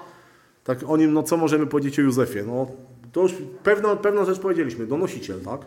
Ale z, jednej, z drugiej strony umiłowany syn, pierworodny z ukochanej żony, szata z długimi rękawami, przezna- widocznie faworyzowany, a na dodatek, słuchajcie, jeszcze Masny. masny. No masny. Budzi się, budzi się, idzie, idzie do, swoich, do swojego ojca, do swojej matki, znaczy no do już nie tej jego biologicznej matki i do swoich braci i mówi, słuchajcie, miałem sen. O, ciekawe. Jaki? No słuchajcie, śniło mi się, że wiązaliśmy yy, snopki, tak? Wszyscy i wasze snopki pokłoniły się mojemu. Albo, słuchajcie, miałem jeszcze jeden sen. Śniło mi się, że słońce, księżyc i 11 gwiazd pokłoniło mi się. Wiecie, co jest ciekawe, kto zinterpretował te sny? Kto zinterpretował? Nie. Bracia i ojciec. To nie Józef powiedział, "A i te sny znaczą to i to. Nie. To bracia i ojciec powiedzieli, co ty myślisz, że my pokłonimy się tobie? Że twój ojciec, twoja matka? No i co ciekawe, wiecie, odnośnie snów. W Biblii widzimy, że Pan Bóg bardzo często przemawiał przez sny. I tak naprawdę widzimy to u Józefa, ale też Jakub, Salomon, Daniel. W Nowym Testamencie też mamy mędrców ze wschodu, którzy we, we śnie zostali ost- ostrzeżeni. Józef został ostrzeżony, ale też Faraon miał sny, król Nebukadnesar miał sny. I Pan Bóg przemawiał przez sny. I na przykład w pierwszej księdze Samuela czytamy i pytał się Saul Pana, ale Pan nie dał mu odpowiedzi ani przez sny, ani przez święte losy, ani przez proroków. Był to jeden z elementów, których Pan Bóg używał. Oczywiście też Pan Bóg ostrzegał, że y, jest taki jeden werset, Oto ja wystąpię przeciwko prorokom, którzy za proroctwa podają sny kłamliwe. Więc wiecie, to trzeba, trzeba uważać, bo dzisiaj też niestety w kościele w wielu miejscach czasem słyszy się, że ktoś miał objawienie, sen od Pana. Trzeba bardzo uważać, bo w innym miejscu, już nie pamiętam w której księdze miałem to zapisane, ale Pan Bóg nawet ostrzega, że jeżeli jakiś prorok będzie miał sen i ten sen się spełni, ale ten prorok będzie odwodził cię od Pana, to masz mu nie wierzyć. Wiecie, mi się wydaje, że dzisiaj Pan Bóg, kiedy Pan Bóg przemawiał przez sny, to to było bardzo wyraźne w tamtych czasach. Dzisiaj raczej ja osobiście powiem, nie wierzę zbyt bardzo ludziom, którzy mówią, że miałem sen od Pana. Uważam, że po to mamy Boże Słowo, które jest skończone i objawione, że Pan Bóg nie musi w ten sposób już przemawiać. Nie powiem, że nie przemawia, tak?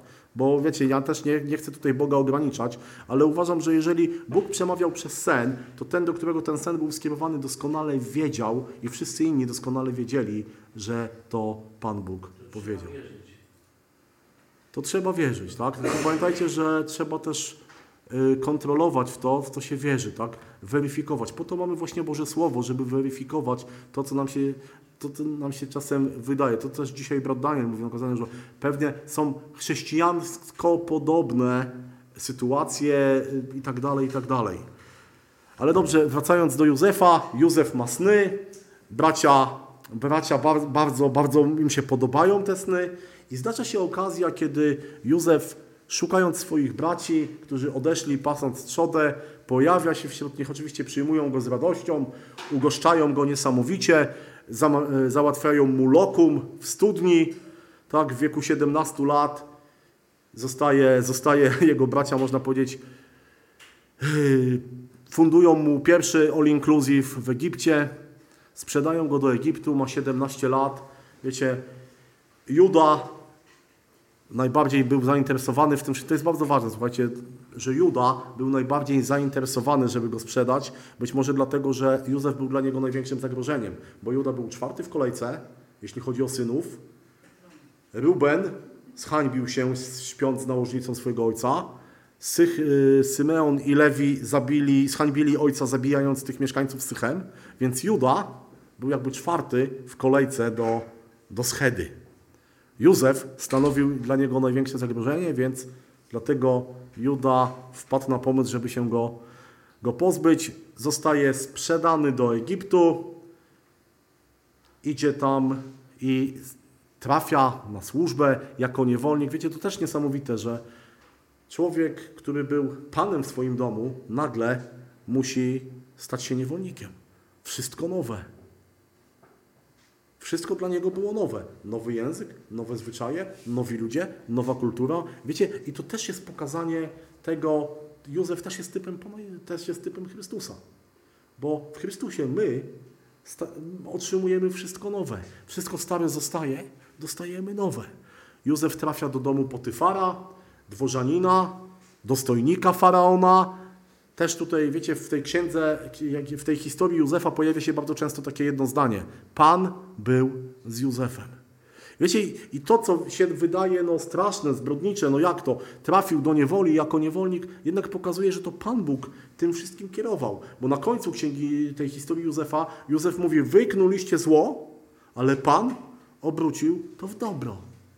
Józef trafia do domu Potyfara, Pan Bóg mu błogosławi, po pewnym czasie zostaje zarządcą tego całego domu. Można powiedzieć, sytuacja wychodzi na prostą. I co? Pojawia się żona Potyfara, która proponuje mu pewien układ na zasadzie ty śpij ze mną, będzie ci dobrze. Józef mówi nie, zostawia swoją szatę, zostaje oskarżony, trafia do więzienia.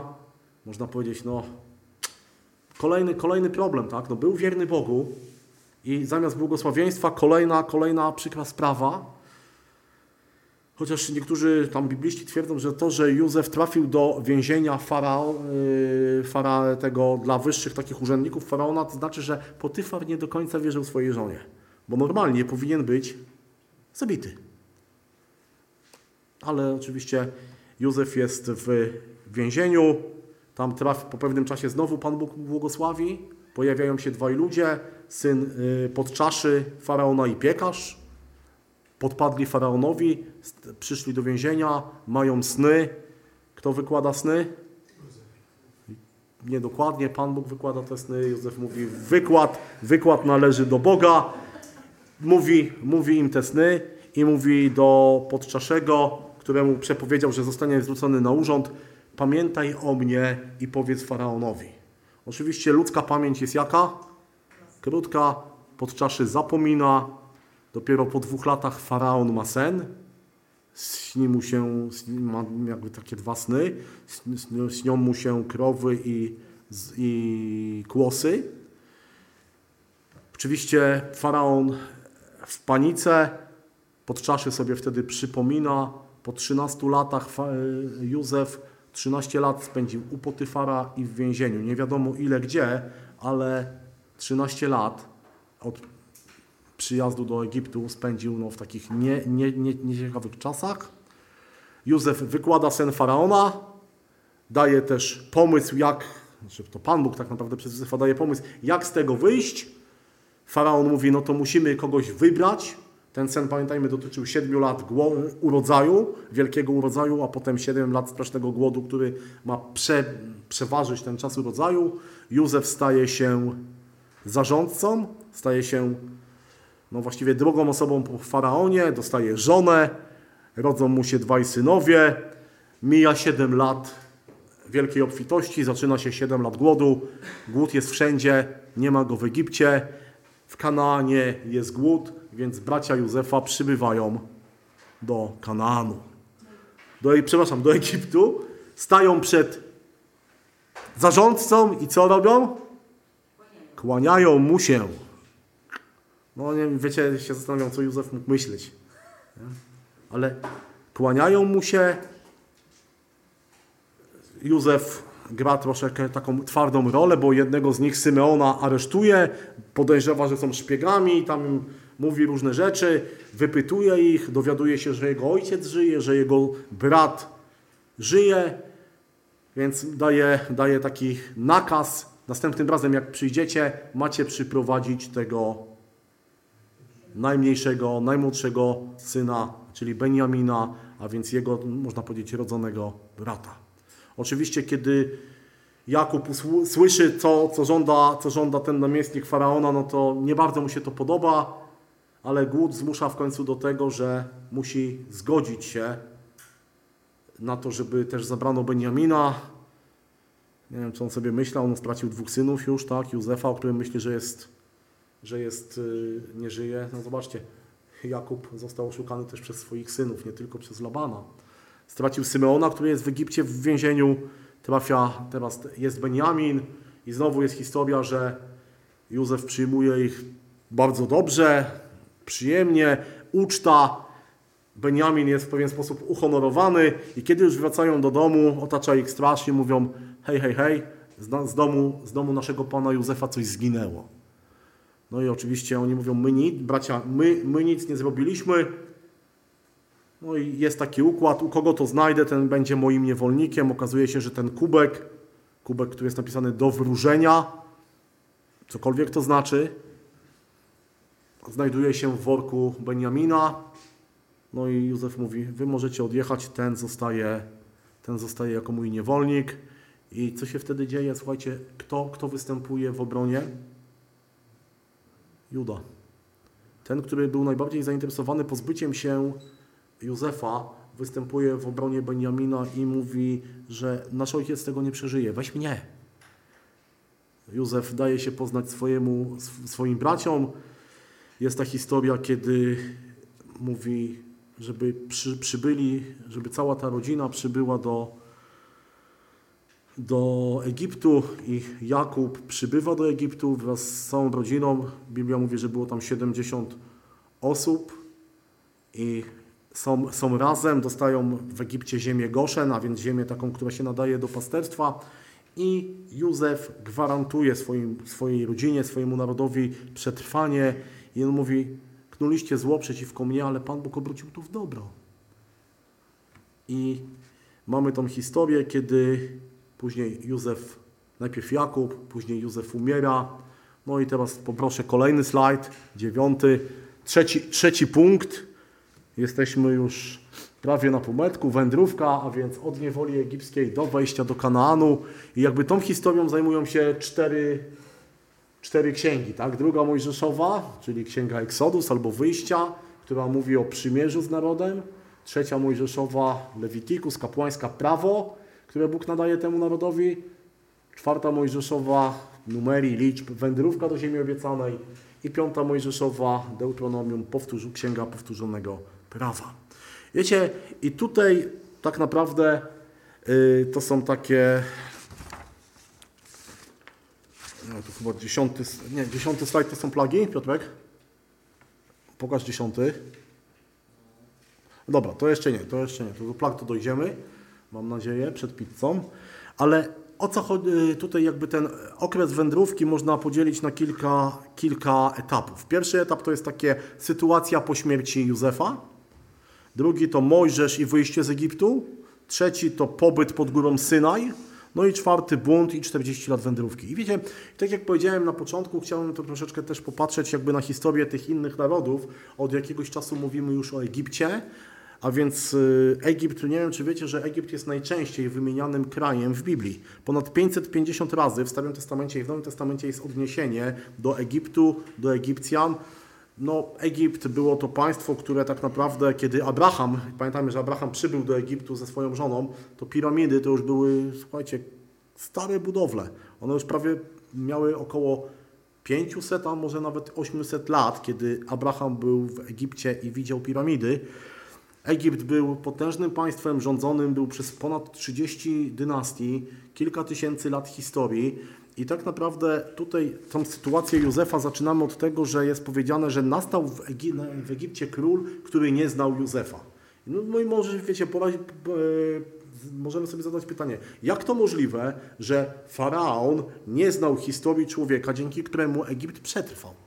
Ale w historii Egiptu, w tych różnych 30 dynastiach, bardzo często było tak, że część z tych dynastii była dynastiami obcymi, dynastiami najeźdźców, którzy podbijali Egipt i oni miały taką nazwę w historii Hyksosi. I te dynastie prawdopodobnie, kiedy Józef przybył do Egiptu, to dynastią panującą była ta, ta y, dynastia, która nie była rdzennie egipska, tylko była, no, patrzyli na nią jako na, nie wiem, okupanta, na coś takiego. I te, te, te dynastie bardzo chętnie przyjmowały obcych ludzi. I tutaj Izraelici mogli się poczuć dobrze, natomiast kiedy przechodzimy do historii Mojżesza, prawdopodobnie nastąpiła zmiana. I rodzi, rodzima egipska dynastia rządziła i dla nich, Egipcja, dla nich Izraelici i wszyscy inni byli potencjalnymi wrogami.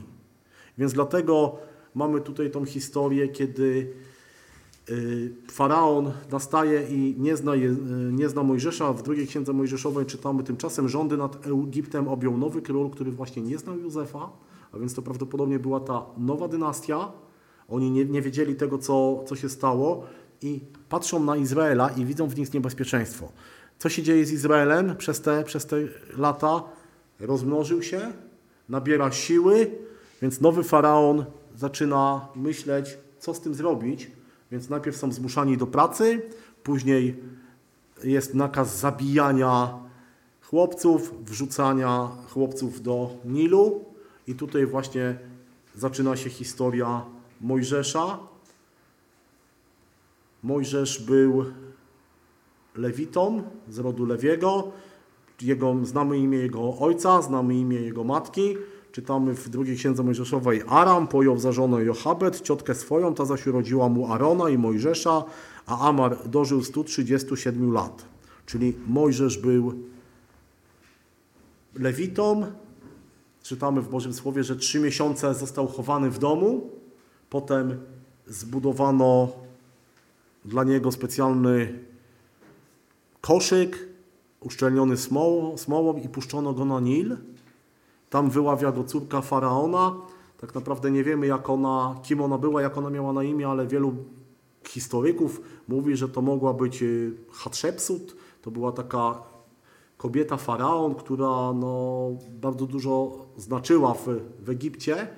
Była jako jedna z niewielu, z niewielu kobiet, nosiła później tytuł faraona. I jeżeli to jest prawda, to no Mojżesz miał wszelkie predyspozycje, wszelkie możliwości do tego, żeby nawet zostać faraonem. Ale to mówię, to jest jakby taka poboczna, poboczna rzecz. Nieważne, nieważne, kim ona była, ważne, że Pan Bóg tak to sprawił, że Mojżesz nie dość, że został uratowany, to jeszcze jego siostra, która patrzyła, co się z nim stanie, przychodzi do córki Faraona, mówi, czy mam ci przyprowadzić mamkę, żeby ci go wykarmiła. I tą mamką wiecie, kim jest? Jego własna matka. I córka Faraona oddaje Mojżesza do jego matki, żeby ona mogła go wykarmić, ale wiecie, ona nie tylko karmiła go mlekiem, ona karmiła go tym, kim on jest. Bo tak naprawdę, kiedy patrzymy na Mojżesza później, bo nie wiemy tak naprawdę, kiedy został przyprowadzony z powrotem do córki Faraona, ale też w, w liście do, w dziejach apostolskich, kiedy jest mowa o Mojżeszu, że go wdrożono w nauki Egipcjan i tak dalej, i tak dalej przez 40 lat, to widzimy, że Mojżesz był świadomy, kim jest. Wiecie, to dzisiaj w niektórych filmach jest y, pokazane o Mojżeszu, że nagle Mojżesz się dowiaduje, że jest, jest Hebrajczykiem. Nie. Z Biblii wynika, że on wiedział od początku, kim jest. On wiedział, że on pochodzi z narodu hebrajskiego. Co więcej, on nawet czuł potrzebę uwolnienia tego narodu, bo zobaczcie, kiedy czytamy w księdze Eksodus, kiedy widzimy już Mojżesza jako dorosłego człowieka, to tam jest, zdarzyło się w tym czasie, gdy Mojżesz już dorósł, że wyszedł do swoich braci i przypatrywał się ich ciężkiej pracy, zobaczył też pewnego Egipcjanina, który bił Hebrajczyka, jednego z jego rodaków. On miał doskonałą świadomość, kim jest. A w dziejach apostolskich czytamy, Wdrożono też Mojżesza we wszelką mądrość Egipcjan, a był dzielny tak w słowach, jak i w czynach, a kiedy skończył 40 lat, stało się potrzebą jego serca odwiedzić braci swoich, synów Izraela i ujrzawszy jednego, którego krzywdzono, ujął się za nim, pomścił krzywdzonego i zabił Egipcjanina. Sądził zaś, że bracia zrozumieją, iż Bóg przez jego ręce daje im wybawienie, ale oni nie zrozumieli. Następnego dnia zjawił się wśród nich, gdy się bili i usiłował skłonić ich do zgody, mówiąc Mężowie, bracie, braćmi jesteście, czemu krzywdzicie się nawzajem? Lecz ten, który krzywdził bliźniego, odepnął go i rzekł, któż cię ustanowił przełożonym sędzią nad nami? Czy chcesz mnie zabić, jak wczoraj zabiłeś Egipcjanina? I uciekł Mojżesz z powodu tego słowa i stał się przechodniem w ziemi midiańskiej, gdzie zrodził dwóch synów. I w liście do Hebrajczyków czytamy: Przez wiarę Mojżesz, gdy dorósł, nie zgodził się, by go nazwano synem córki faraona. A więc zobaczcie, Mojżesz doskonale wiedział, kim jest, czuł potrzebę uwolnienia tego narodu, ale znowu jest tak, że jak człowiek bierze coś w swoje ręce, to nie zawsze jest tak, jak Pan Bóg chce. Pan Bóg miał przygotowany plan uwolnienia, Pan Bóg miał przygotowanego człowieka i był nim Mojżesz, ale też Pan Bóg chciał, żeby odbyło się to w taki sposób, w jaki Pan Bóg to chce zrobić. Jest już pizza, tak? Dobra, słuchajcie. Więc tak, krótko jeszcze o Mojżeszu. Po tej sytuacji Mojżesz, bojąc się gniewu faraona, ucieka do Midianitów, a Midianici to byli potomkowie Abrahama. Bardzo ciekawy naród, taki koczowniczy. Część z nich czciła Boga, część z nich była bałwochwalcami, część z nich walczyła nawet z Izraelem. 40 lat Mojżesz jest przygotowywany do tego, żeby być przywódcą i pasterzem, pasie owce, poznaje teren, po którym się będzie poruszał, żeni się, ma dwóch synów i kiedy przybywa na Górę Bożą, na Syna i na Choreb, widzi pewne zjawisko. Otóż krzak się pali, ale się nie spala. I w tym krzaku, w tym krzewie przemawia do niego anioł, anioł Pana, przemawia do niego Bóg. Kto był tym aniołem Pana? Chrystus.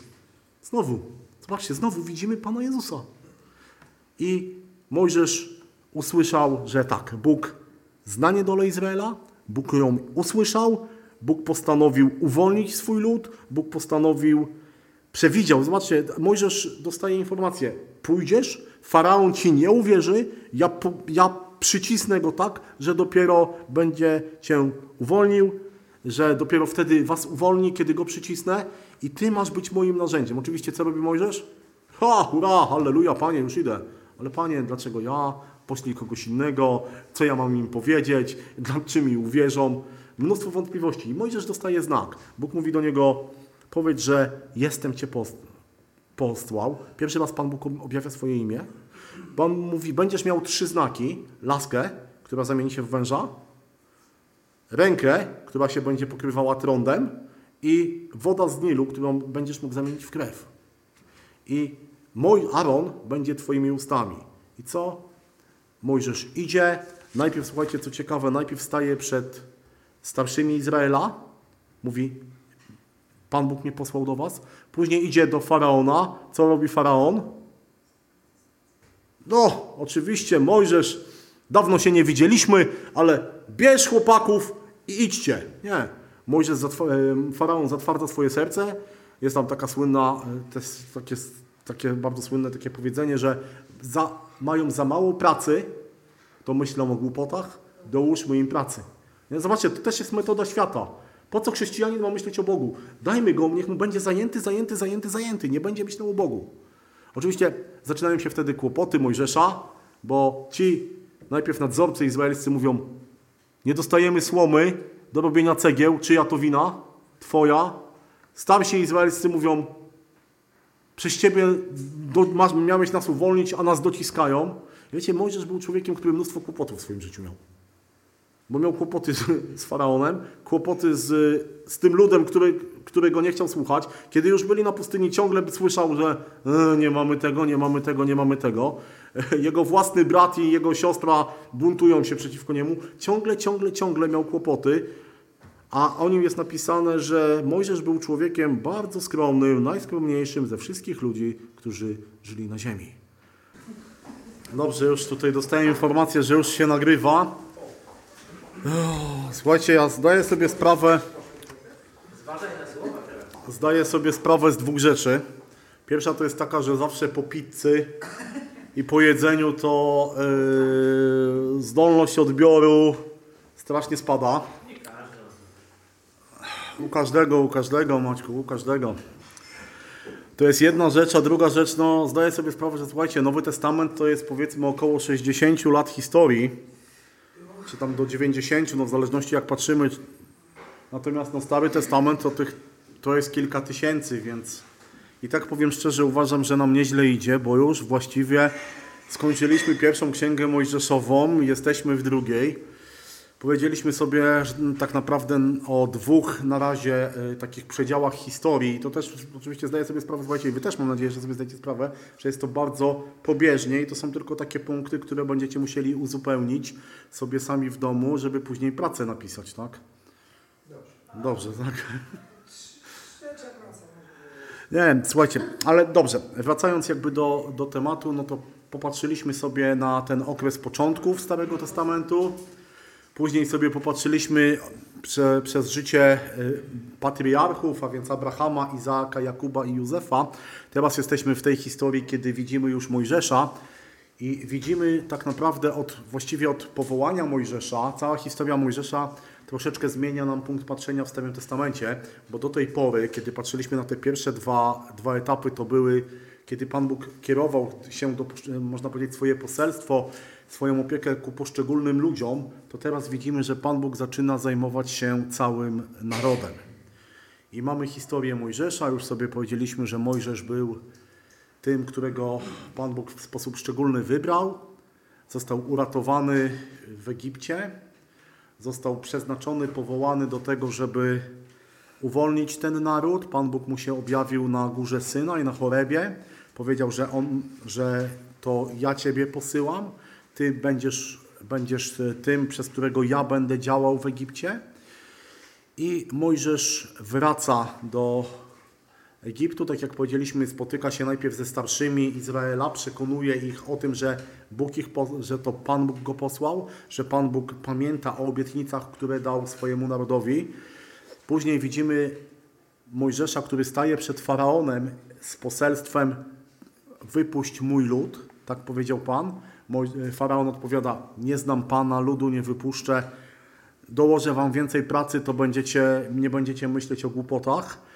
I tak jak powiedziałem wcześniej, Pan Bóg przewidział to, że Faraon będzie miał serce, które będzie coraz bardziej zatwardzane, zatwardzane, bo Pan Bóg powiedział, ja dokonam sądu nad wszystkimi bogami Egiptu.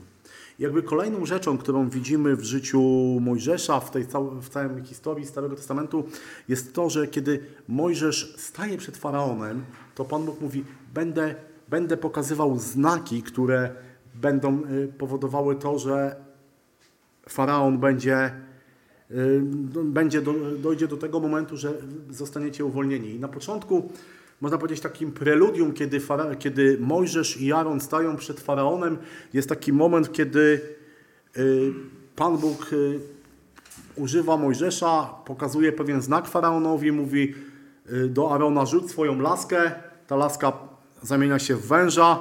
Mamy tam też czarowników egipskich, którzy robią co? Robią to samo. W liście do Tymoteusza jest, są nawet wymienione ich imiona. Podobnie jak Janes i Jambres przeciwstawili się Mojżeszowi, tak samo ci przeciwstawiają się prawdzie, ludzie spłaczonego umysłu, nie wytrzymujący próby wiary.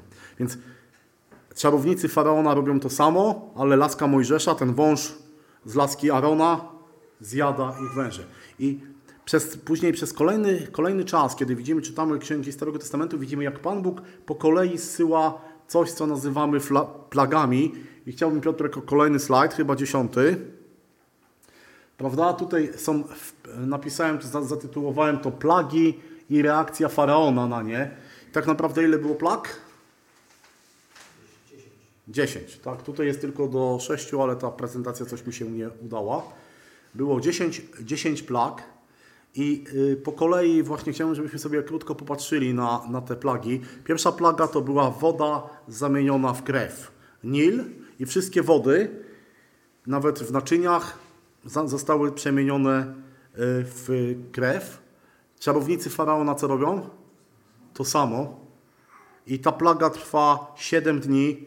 Jaka była reakcja faraona? Żadna. Ale zamienienie wody w krew to był sąd nad Ch- Chnumem, takim egipskim bogiem, który był bogiem dawcą wody i nad bodajże Ozyrysem, który był panem życia. Druga plaga żaby. Co robią czarownicy? To samo. Też potrafią to zrobić. Jaka jest reakcja faraona? On prosi Mojżesza i Arona o to, żeby się modlili i obiecuje, wypuszczę ten lud. Jedna z bogiń Egiptu, Hekate, była pokazana pod postacią żaby jako bogini płodności i życia. Trzecia plaga komary. Tak, czarownicy po raz pierwszy nie są w stanie tego dokonać. I co więcej, mówią, to jest palec Boży. Ci sami czarownicy przychodzą do faraona, mówią, to jest palec Boży. Co robi faraon? Dalej jest uparty. Czwarta plaga? Muchy. I tutaj, wiecie, Pan Bóg robi różnicę. Muchy są w całym Egipcie z jednym wyjątkiem. Nie ma ich w ziemi Goszen. Nie ma ich w tym miejscu, w którym, y, w które zamieszkiwali Izraelici. Cały Egipt zmaga się z muchami, tam ich nie ma. Co robią? Co robi faraon? Mówi: Dobrze, służcie, ale tutaj na miejscu. Ni- Nigdzie nie chodźcie, zostajecie tutaj. Mówi: Dobra, później wyjdźcie i też prosi o modlitwę. Kolejna plaga wyginięcie bydła. I znowu, nie zginęło nic z bydła Izraelitów. I faraon to zbadał. Wiecie, faraon to specjalnie stwierdził, ale co? Dalej zostaje uparty. Sąd nad Hator, boginią, która była pokazana pod postacią krowy i Apisem, który był pokazany pod postacią byka. Kolejna plaga, szósta, wrzody. Wrzody na ludziach, na bydle. I tutaj jest taka ciekawostka. Czarownicy faraona nie mogli stanąć przed Mojżeszem. Dlaczego? Bo mieli kłopoty, mieli kłopoty skórne. Faraon dalej jest uparty. Kolejna plaga, ognisty grad, czy grad i ogień, w zależności jak jest w tłumaczeniach.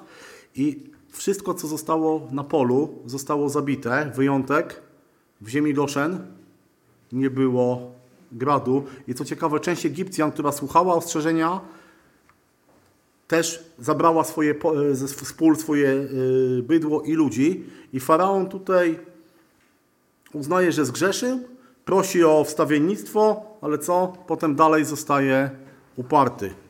I sąd nad Izydą, która jest władczynią nieba, i nad boginią Nut, która jest władczynią, boginią w Egipcie e, nieboskłonu.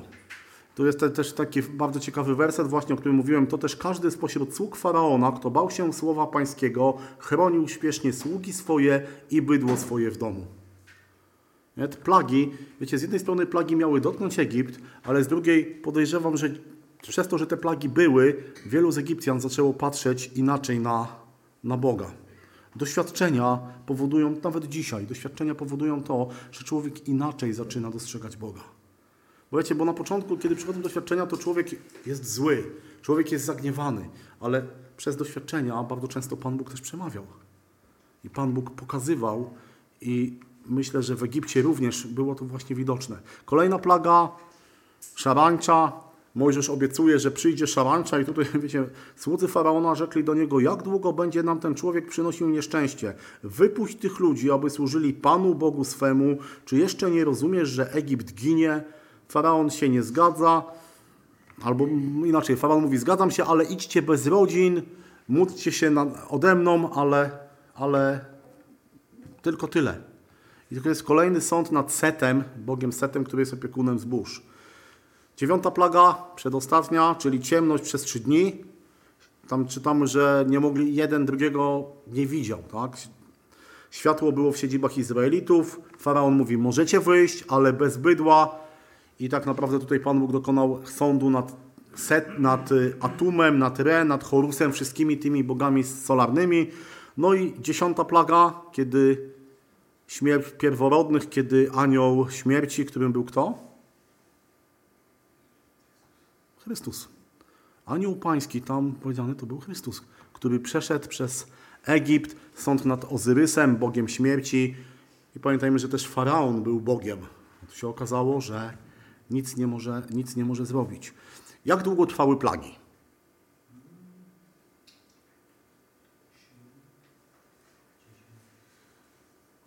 Znaczy, tak, naprawdę, tak naprawdę ciężko jest powiedzieć, bo nigdzie nie jest napisane, ile trwały plagi, ale taka sugestia, że no, pamiętajmy, że bydło, które, które dotyczy piąta, szósta i siódma plaga, tam w jednej pladze zginęło, później znowu jest, więc to wymagało czasu, kiedy to bydło znowu było, więc prawdopodobnie plagi mogły trwać około roku. Tak, tak przynajmniej się yy, uważa, być może nawet więcej. Oczywiście przed ostatnią plagą, przed przejściem y, anioła śmierci jest też y, Boże, Boże polecenie, żeby Egipt złupić, czyli pamiętamy, że oni mieli prosić Egipcjan, żeby dawali im różne, różne kosztowności. Egipcjanie bardzo chętnie to robili. Można powiedzieć, że dostali, dostali zapłatę za 400 lat, które spędzili, spędzili w Egipcie. Tak jed, jed, jeden, jed, jedna, jedna dobra wypłata. Tutaj pamiętajmy, że jeszcze przed tą ostatnią plagą po raz pierwszy została ustanowiona Pascha, tak? czyli ten baranek, który miał być strzeżony, miał być zabity, jego krwią pomalowano odrzwia i jeżeli odrzwia były pomalowane krwią baranka, anioł śmierci nie wchodził i nie dokonywał tam sądu. Oczywiście czego typem jest krew baranka i odrzwia? Pana Jezusa. Tak? Krew Jezusa Chrystusa oczyszcza, obmywa, chroni od śmierci. Poczty... Stawka mówiona. Stawka mówiona.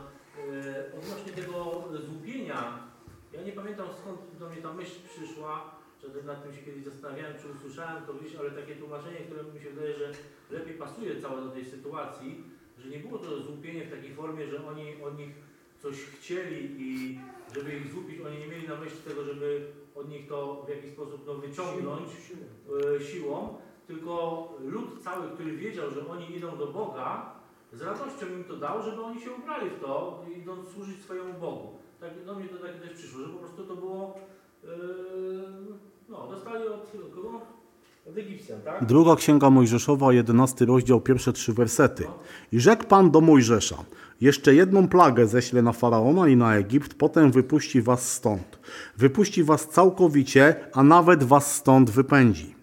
Powiedz ludowi, ażeby pożyczyli sobie każdy mężczyzna od swego sąsiada, a każda niewiasta od swojej sąsiadki przedmioty srebrne i przedmioty złote, a Pan usposobił Egipcjan życzliwie do ludu, Także ów mąż Mojżesz był bardzo poważany w ziemi egipskiej, zarówno u dworze faraona, jak i u ludzi. Więc to wiecie, to nie było na złupienie na zasadzie, że oni wpadli i wynieśli jak Rosjanie pralki na Ukrainie, tylko po prostu było to, było to dane, tak? To też Pan Bóg sprawił, że oni poprosili i oni to dostali.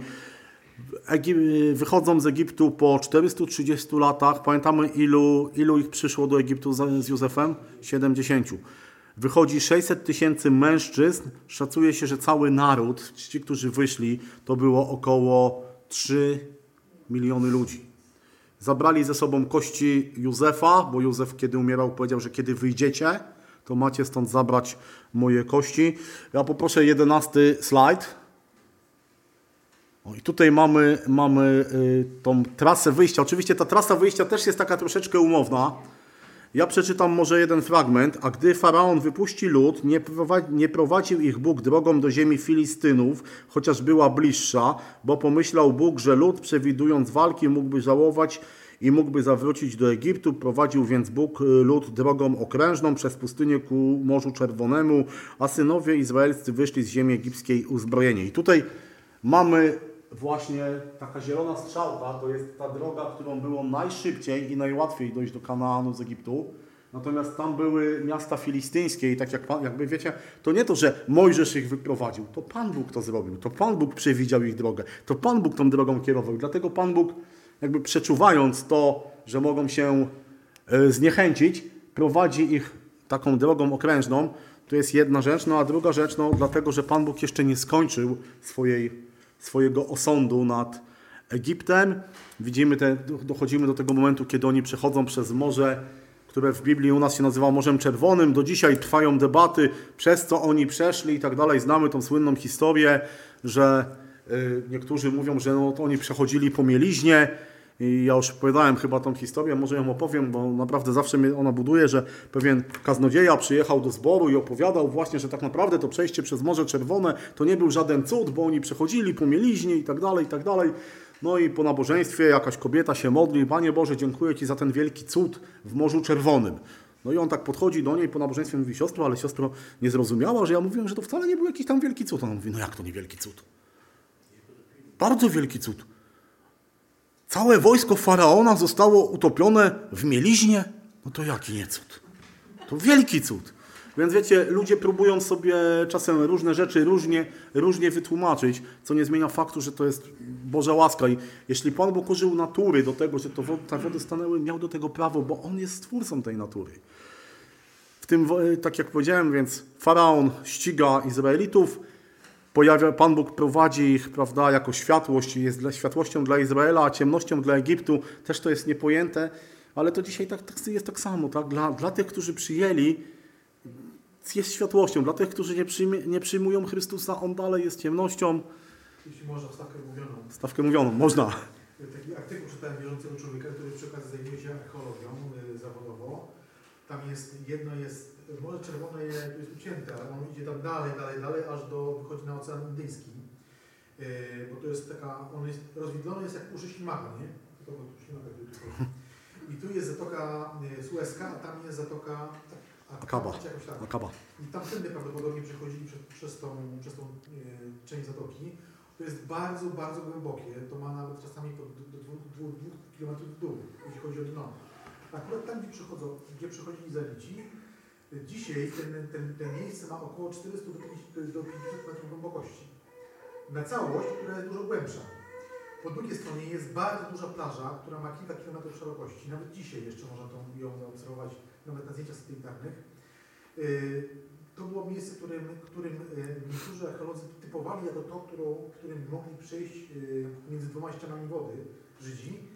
I jakiś tam batyskaw został wypuszczony, taki robot, który robił zdjęcia dna i są zdjęcia kół rydwanów. No i, ale zakładali, że niektórzy archeolodzy, no tamtędy mogło być statek, który płynął, no i zatonął z rydwanami.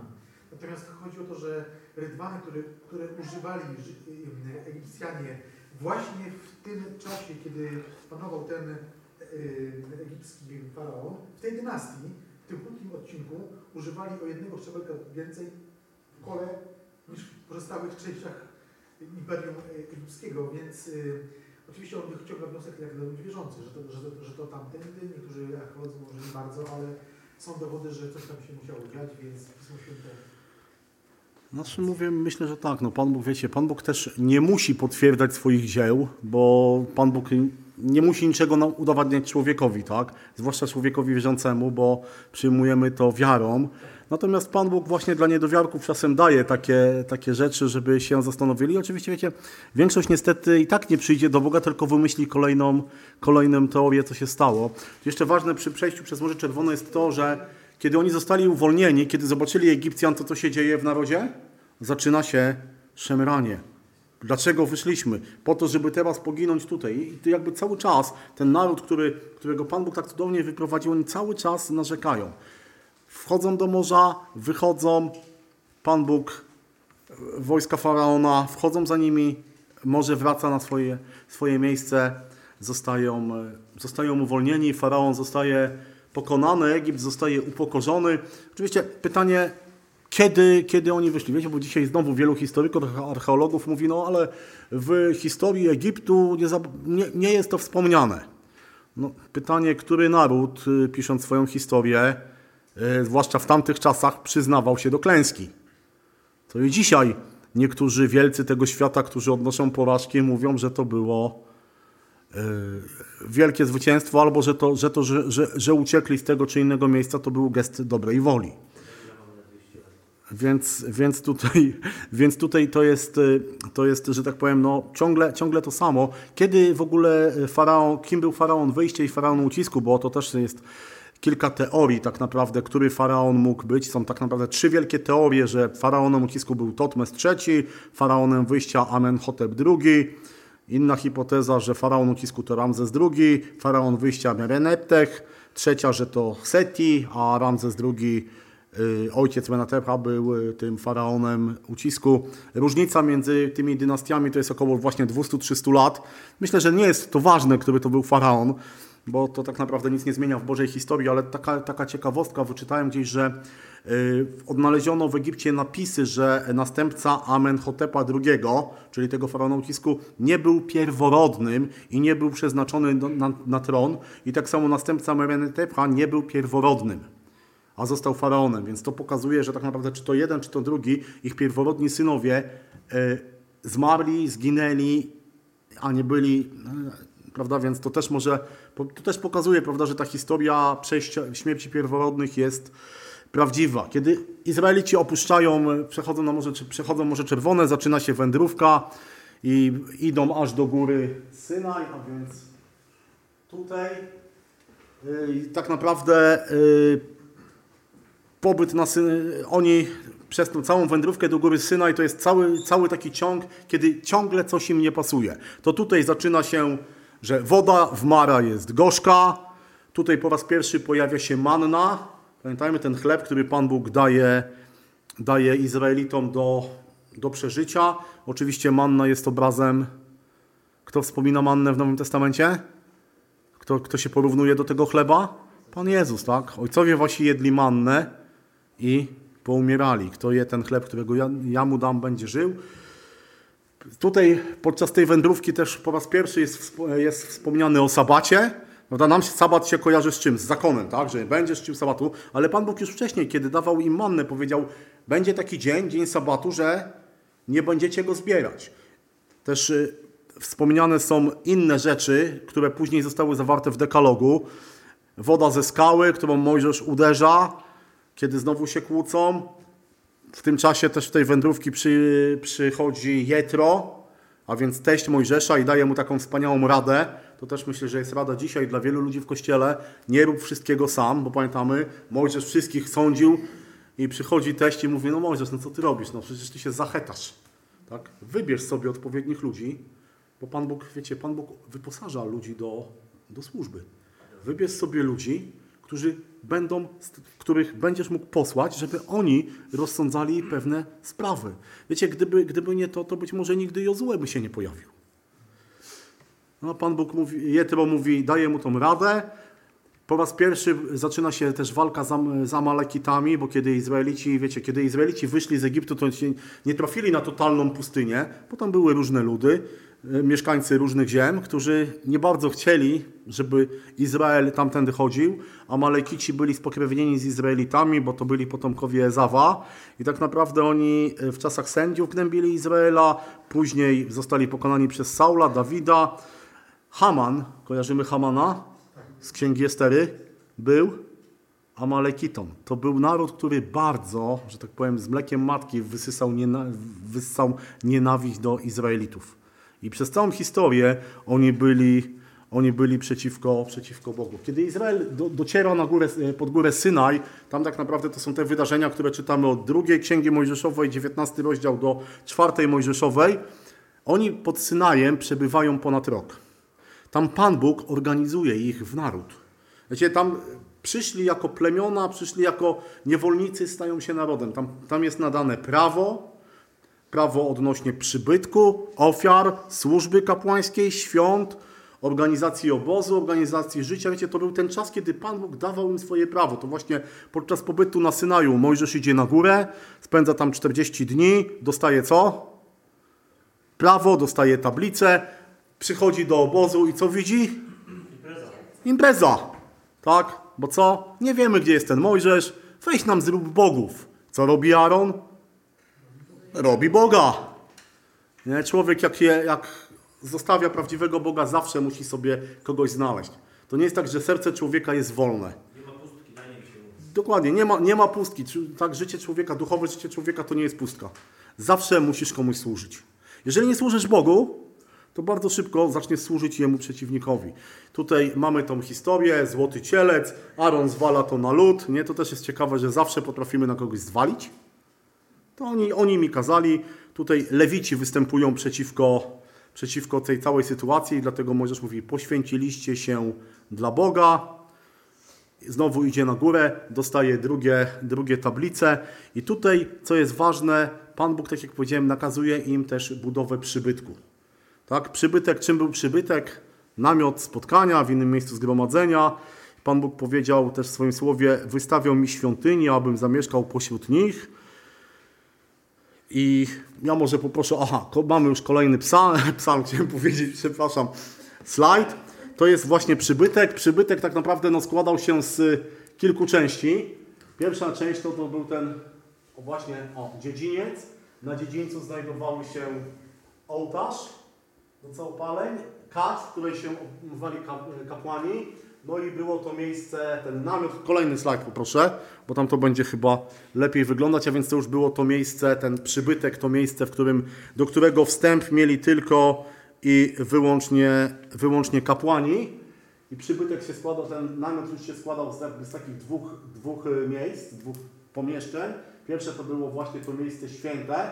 Tutaj mamy właśnie y, świecznik. Ja wiem, że ten, to wygląda, no tutaj nie jest dość wyraźne, ale możecie mi wierzyć na, na słowo. Tutaj jest ten y, stół na chleby pokładne, których było 12. Y, ołtarz kadze, kadzialny, na którym kadzono. No i miejsce najświętsze, do którego wchodził tylko raz do roku arcykapłan. Tam się znajdowała skrzynia, przymie- Arka Przymierza, skrzynia Przymierza. Y, Mam tu oczywiście te wszystkie wymiary tych, y, tego, tych miejsc. Y, Tak jak powiedziałem, no tutaj arka była wynoszona, tak naprawdę arcykapłan tylko raz mógł wejść do roku do, do tego miejsca najświętszego, aczkolwiek arka wiadomo była, była wynoszona, tak, kiedy byli, kiedy wędrowali, wiecie, Pan Bóg dał dokładnie informację, jeżeli obóz ma wyruszyć, bo kiedy obłok, na, nad namiotem był obłok, kiedy on się unosił, to co? To był znak dla Izraela, że mają ruszać, więc tam każdy, każdy wiedział, co ma robić. Za wyniesienie każdego sprzętu odpowiedzialna była inna rodzina. Tak to Pan Bóg zorganizował, więc arka wędrowała, arka była pod Jericho, y, arka była, kiedy przechodzili Jordan, arka była wyniesiona, kiedy ją Filistyni też zdobyli. Y, Czym był, czym był ten przybytek, czym był ten namiot? No wiadomo, to było miejsce, w, kiedy, w którym Pan Bóg po pierwsze mieszkał, po drugie to było miejsce składania ofiar, po trzecie no to było miejsce, kiedy przychodzili i Pan Bóg do nich mówił. Więc y, przybytek, tak naprawdę wiecie, cała, cała historia Starego Testamentu kręci, kręci się wokół przybytku, a później wokół świątyni. I kiedy czytamy właśnie y, Stary Testament, no bardzo często właśnie, jak ja to mówię, to są te ptasie fragmenty, tak? Mamy opis tego, tego przybytku, je tak kartkujemy i idziemy dalej. Ale tak naprawdę, słuchajcie, całe życie religijne Izraela wiązało się z przybytkiem. Tam nic, tam nawet zasłony. Kiedyś y, czytałem pewną książkę właśnie odnośnie tego, co oznaczały poszczególne rzeczy w przybytku. Tam nic nie było dowolne. Wiecie, nawet e, ogień, który, e, kadzidła, które spalali, nie mogły być do, dowolne. Pierwsi, pierwsi kapłani to byli synowie Arona i bodajże dwóch z nich zginęło, dwóch albo trzech, zginęło, dwóch. Zginęło dlaczego? Ponieważ ofiarowali inny ogień nienakazany dla Boga. No, taki szczegół. No przecież przyszli, chcieli złożyć y, ofiarę kadzenia. Było to zupełnie inne niż Pan Bóg oczekiwał i zostali ukarani. I tak naprawdę, kiedy właśnie czytamy tą, zwłaszcza trzecią księgę mojżeszową, kiedy widzimy to nadanie prawa, to mówię, dla nas to są takie czasem tasie fragmenty.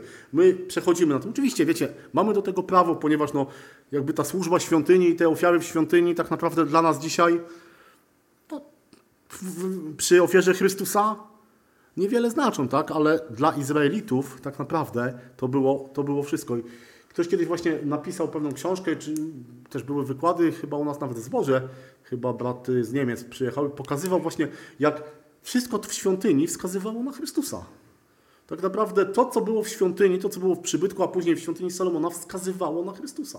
Kiedy czytamy list do Hebrajczyków, gdzie jest mnóstwo odniesień do świątyni, kogo widzimy?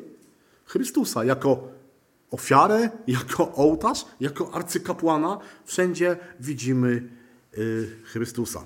I chciałbym, żebyśmy przeszli kolejny, kolejny slajd, bo tam właśnie będzie, będzie informacja o, o ludziach, którzy byli szczególni dla Boga. Pamiętamy, że Pan Bóg wybrał sobie plemię Lewiego i ród Arona i Aaron został wyświęcony na pierwszego kapłana i kapłani musieli pochodzić właśnie z rodu Lewiego, właściwie, a kapłani musieli być potomkami Arona.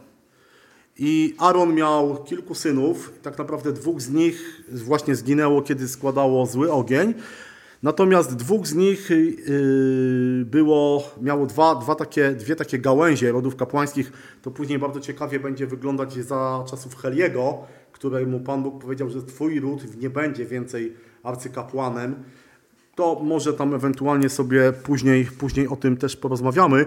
Najważniejsze, i tak, no kapłani mieli za zadanie składanie ofiar. Oni byli tymi, którzy byli odpowiedzialni za przybytek, ale również za nauczanie prawa. I ich rolą mieli, mieli, było to właśnie, żeby mieli nauczać prawa Bożego. Później, kiedy oni zdobędą, e, zdobędą Kanaan, to kapłani będą w poszczególnych miastach mieli, mieli odpowiedzialność nauczania, natomiast ich służba będzie taką, taką lote, znaczy nie loterią, to źle powiedziane, ale będą, będzie zmianowa, tak? Będą mieli harmonogram służby, służby kapłańskiej. Oczywiście najwa, najważniejszym kapłanem był arcykapłan, zwany kapłanem namaszczonym. Jaka różnica była? No przede wszystkim to był człowiek, jako jedyny z kapłanów, on był namaszczony na urząd. Tak jak królowie byli namaszczani, tak samo arcykapłan był namaszczany na kapłana. Jedynie on mógł raz do roku właśnie wejść do miejsca najświętszego, żeby złożyć ofiarę. I to, co go wyróżniało, no to właśnie był jego strój, bo kapłani mieli być, mieli być odpowiednio ubrani, natomiast arcykapłan jako reprezentant przed, e, przed Bogiem miał, miał być w sposób szczególny e, ubrany, więc to, co go wyróżniało, no to był efot, czyli tutaj to jest to, jest to on był, miał być e, zrobiony z odpowiednich materiałów, w odpowiedni sposób. I efod, to co, co było ważne w efodzie, to na ramionach efodu były właśnie kamienie naramiennikowe, po sześć, sześć nazw plemion na każdym ramieniu i to symbolizowało, że arcykapłan, kiedy wchodzi do świątyni, niesie na swoich barkach cały ten naród. Też ważną rzeczą był właśnie tutaj pektorał, czyli ten napierśnik. Na nim też były 12 kamieni z wypisanymi imionami plemion izraelskich. To było też miejsce, gdzie był Urim i Tumim, czyli takie rzeczy do rzucania losów, tak? Kiedy pytano o coś Boga, rzucano losy. Nie, do dzisiaj nie wiadomo, jak za bardzo to działało, no ale w każdym razie działało, bo znamy nawet historię Achana, tak? Kiedy okazało się, że pod Jericho był grzech, rzucano losy. Historia wyboru pierwszego króla, Saula, też rzucano losy. Tak, jak się pytali o Dawid tak samo, Dawid tak samo pytał, py, tak, na tak albo nie. Mówię, do tej pory nie wiadomo co to było i są różne hipotezy. Nieważne, ważne, że to wtedy działało, dzisiaj, dzisiaj już nie musi. Y, Kolejną ważną rzeczą, którą miał arcykapłan, to był ten y, zwój na, na czole. On tam był ze złota i był tam napis, był tam napis poświęcony Panu. I oczywiście jakby służba arcykapłana była też y, odniesieniem do służby, służby Pana Jezusa, tak? Tak jak arcykapłan przychodził i składał przebłaganie za, za swój grzech, tak samo Chrystus wziął nasze grzechy i zaniósł je jako, jako przebłaganie. Oczywiście, tak jak powiedziałem, no, służba kapłana była związana z ofiarami. Dobra, słuchajcie, jeszcze tak szybko, szybko o ofiarach, jeżeli pozwolicie i na dzisiaj może już, może już skończymy. Yy, czym były ofiary? Tak naprawdę ofiary mm, można było podzielić na kilka rzeczy. Były ofiary codzienne, tak zwane ustawiczne, które Pan Bóg nakazał składać codziennie. No i były of- ofiary okresowe, świąteczne, które przy świętach również składano. Ofiary były krwawe, ale były też ofiary bezkrwawe. I y, istota ofiary pole, się zawierała się w takim pojęciu, że to był dar dla Boga i na ofiarę dawało się to, co było najlepsze i najbardziej wartościowe. Prawda? Tu jest też, też odniesienie do Kaina, do Ab, Kaina i Abla, tak? Oni mieli złożyć ofiary z tego, co było najbardziej wartościowe. I ofiara, tak naprawdę, wiecie, to nie, się mówi, że ofiara to była zastępstwem, ale ofiara to nie było, wiecie, tak, tak co było powiedziane, takie zadośćuczynienie, tak, że na zasadzie ja ci daję ofiarę i teraz jest wszystko załatwione. Ofiara wy, miała wypływać z serca. Najpierw musiał być w sercu człowieka skrucha, żal, dopiero przynosił ofiarę. Wiecie, nigdy nie było tak, że e, zgrzeszyłem, dobra, co tam harmonogram przewiduje? Aha, baran, pyk, to zanoszę barana. Nie, najpierw miał być żal, miało być miała być skrucha i dopiero wtedy brało się ofiarę i przynosiło się jako pojednanie, pojednanie z Bogiem. I był tak naprawdę, jeśli chodzi o ofiary, no to każda z tych ofiar miała taki swój przebieg. Pierwsza to, pierwsze, no to jeśli zwłaszcza to były te ofiary ze zwierząt, no to zwierzę było przyprowadzane osobiście przez ofiarującego. To nie było tak, że ej, słuchaj Dawid, weź tam tego baranka za mnie zanieść. Nie, nie, nie. Ja zgrzeszyłem, ja mam skruchę, ja biorę zwierzę, idę na dziedziniec przed Boga. Tam brał to kapłan. Później większość ofiar była też y, jakby nakazem było położenie swojej ręki na tej ofierze, bo to była taka symbolizowanie, że ja staję się tą ofiarą. Zwierzę zostało albo zabijał je sam ofiarujący, albo kapłan, ale najczęściej za ofiarę za grzech to zabijał ją sam ofiarujący. Kapłan zbierał krew i wylewał ją na ołtarz. Ostatnim aktem było spalenie i to też różne części, różne ofiary wymagały różnych, różne, różnego, e, różnego spalania. Tak? Ofiary całopalne były palone, palone w całości, ale były też ofiary, których tylko część, najlepsza na przykład była składana, składana e, na, spa, e, na spalenie. Dobrze, ja poproszę 15 slajd. O dobra, to tego, tego nie zobaczycie na tym slajdzie, niestety. Yy, Pierwsza, pierwsza ofiara no to była ofiara całopalna. To była ta ofiara, której właśnie cał, całe zwierzę zostało spalane. I to była ofiara, którą Izrael składał zawsze rano i wieczorem. Więc to była ofiara, która jest nazwana ofiarą yy, taką yy, nieustanną, bo spalano ją przez cały dzień rano i wieczorem przez całą noc i tak dalej, i tak dalej. To była ofiara za naród. Każdego dnia Izraelici składali tą ofiarę, nawet podobno kiedy świątynia upadała w czasach y, Nowego Testamentu, to wtedy, kiedy Rzymianie już byli na dziedzińcu, dalej tą ofiarę składano. To była ofiara nieustająca. Drugi typ ofiar to była ofiara przebłagalna, czyli ofiara za grzech. Czyli to była ta ofiara, której chyba składano się, składano najwięcej, jeżeli ktoś zgrzeszył, ale uwaga, zgrzeszył nieświadomie.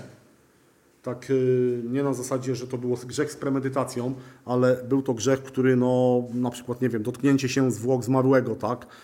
I tak dalej. To były te ofiary, które były ofiarami skruchy i ich zadaniem było przywrócenie społeczności. I tutaj te ofiary zawsze były związane z przelaniem krwi. To była ofiara, w której krew została przelana. Też tutaj y, to była ofiara, która została też składana w dzień pojednania, kiedy arcykapłan wchodził do, do y, świątyni. On też wtedy właśnie przynosił tą ofiarę z krwi za cały naród. I co ciekawe, y, że ta ofiara była zróżnicowana, jeśli chodzi o wielkości. W zależności kto zgrzeszył, taką ofiarę miał przynieść. I mam tak, za grzech kapłana składano cielca, za grzech całego zgromadzenia cielca lub kozła, za pospolitego Izraelitę kozę lub owcę, za ubogiego para synogarlic lub gołębi, za bardzo ubogiego jedna, czwart, jedna dziesiąta Efy Mąki. To była taka ofiara. Pan, e, kiedy Maria i Józef przychodzili do świątyni, składali właśnie tą ofiarę, bo to były jakby cztery takie rzeczy, za którą tą ofiarę trzeba było złożyć właśnie. Ofiarę za grzech, za przestępstwo, ale też właśnie ofiara za, za to była taka też ofiara oczyszczenia, tak? Trzecia ofiara, no to ofiary, of- to były te ofiary takie nazwane biesiadne, to one były zawsze połączone z taką ucztą, z radości. Jeżeli ktoś miał jakiś ślub na przykład, składał go, że Pan Bóg coś zrobił i on jakby wdzię- z wdzięcznym sercem składał tą ofiarę. Część z, tego, z, tych, z, tego, z tej ofiary była przeznaczana Bogu, część kapłanom, a z części robiono ucztę, na którą zapraszano najlepiej no, rodzinę, ale też ubogich, to było dobrze widziane. To były takie ofiary, które, które były no, takimi ofiarami radości. Czwarta ofiara, no to były ofiary z pokarmów, no to właśnie były te ofiary bezkrwawe, z płodów rolnych. Tutaj, prawda, były, jak było święta pierwocin, składano te ofiary, ale też była to ofiara, którą palana była na przykład na, przez arcykapłana i on ją składał codziennie. No, więc to też była taka ofiara codzienna za samego siebie, za kapłanów. I to była też ofiara z pokarmów, miała taką e, zastępczą, to była taka ofiara zastępcza za wszystkich, którzy, których nie było stać na ofiarę krwawą. Czyli to było takie, wiecie, pomyślane, że jak ktoś nie, nie, nie mógł, nie miał możliwości złożyć ofiary, to jakby arcykapłan mógł to zrobić. No i ostatnia ofiara, ofiara kadzenia, czyli ta ofiara z kadzidła, to też była ofiara, która była nieustanna, codzienna, nie spalano, spalano to kadzidło. I tak naprawdę pobyt na górze Synaj, pod górą Synaj był tym, tym y, okresem, kiedy oni mieli uczyć się tych ofiar, kiedy było to wpajane w ich serce, że tak naprawdę społeczność z Bogiem jest bardzo ważna. Po to Pan Bóg e, dał przybytek, po to Pan Bóg zamieszkał wśród tego ludu, żeby im pokazać, jak bardzo ważna jest społeczność Boga i człowieka, jak bardzo święte są to relacje. My dzisiaj jesteśmy ludźmi, którzy mamy, w których mieszka Duch Święty, tak? Wiecie, dla nas ta księga, te księgi mówiące o przybytku powinny być bardzo ważne właśnie dlatego, bo one pokazywały, jak ważne są relacje z Bogiem. Jak, jak one muszą być na odpowiednim poziomie i one nie mogą być takie, jakie nam się chce, ale takie, jak Bóg chce. I dzisiaj nasze życie jest dokładnie tym samym. Nie ma świątyni, nie ma przybytku, ale tak naprawdę tutaj jest kilka świątyń, czy kilkanaście. I w każdej z nich Bogu powinno być składane to, co najlepsze, to jak Bóg chce. Więc mówię, oni dostali tam prawo, dostali przybytek. Oczywiście w międzyczasie znowu były narzekania, znowu były y, Boże sądy. Aaron i Miriam się zbuntowali przeciwko Mojżeszowi. No dlaczego tylko ty masz być przywódcą? Przecież do nas Bóg też przemawia. Pan Bóg też musiał za, zaingerować. Miriam pokryła, została pokryta trądem, więc stała się nieczysta.